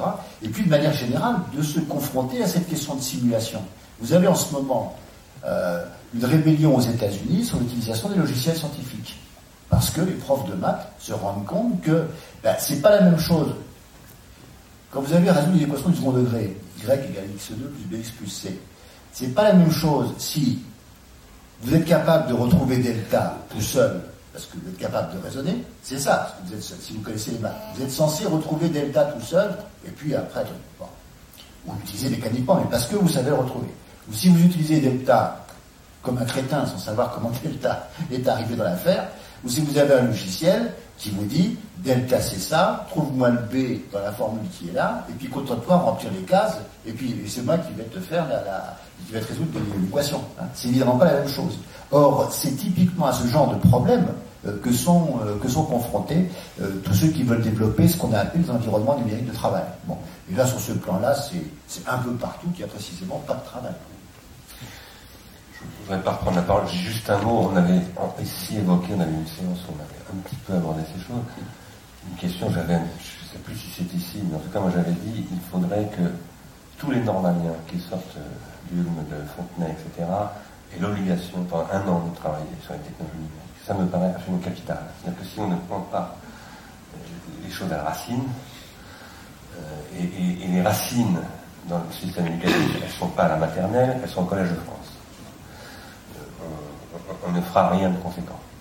Parce que c'est tout toute la structure de recherche, de, construction des programmes, etc., qui doit être. Euh, voilà. Donc, propose, continue à proposer qu'à Normal Sup, on crée aujourd'hui l'obligation de travailler sur les hypognématas en réalité, pas sur, pas sur le catalogue Sur la place des hypognématas, le rôle de la lunette de Galilée, ça devrait être une obligation que ce genre de choses soit traité à un niveau très élevé de réflexion, et un niveau plus élevé, un niveau d'information, c'est bien normal. D'autres questions Oui.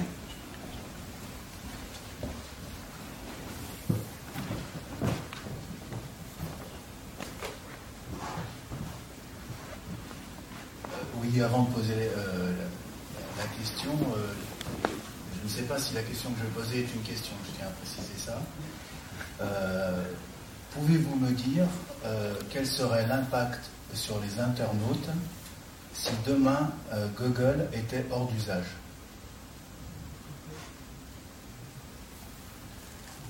Juste Google? On utilise Yahoo. Pas. Si un moteur de recherche, le moteur, le moteur de recherche, c'est ce qui a structuré le web.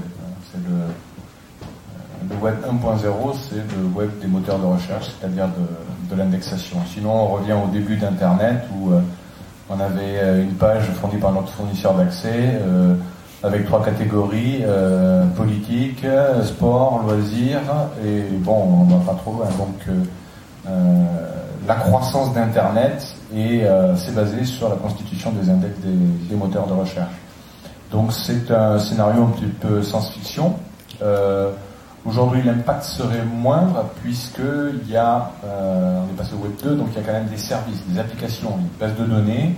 Euh, tout le monde a euh, des bookmarks en tête et on pourrait continuer à travailler comme ça, mais ce serait difficile d'imaginer ce que ça serait sans, sans ces, sans ces Google-là.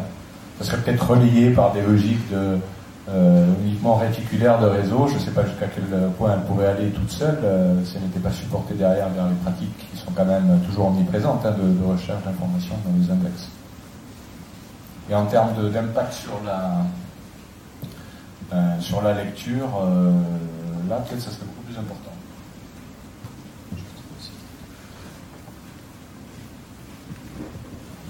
Ah, ah vous m'entendez? Je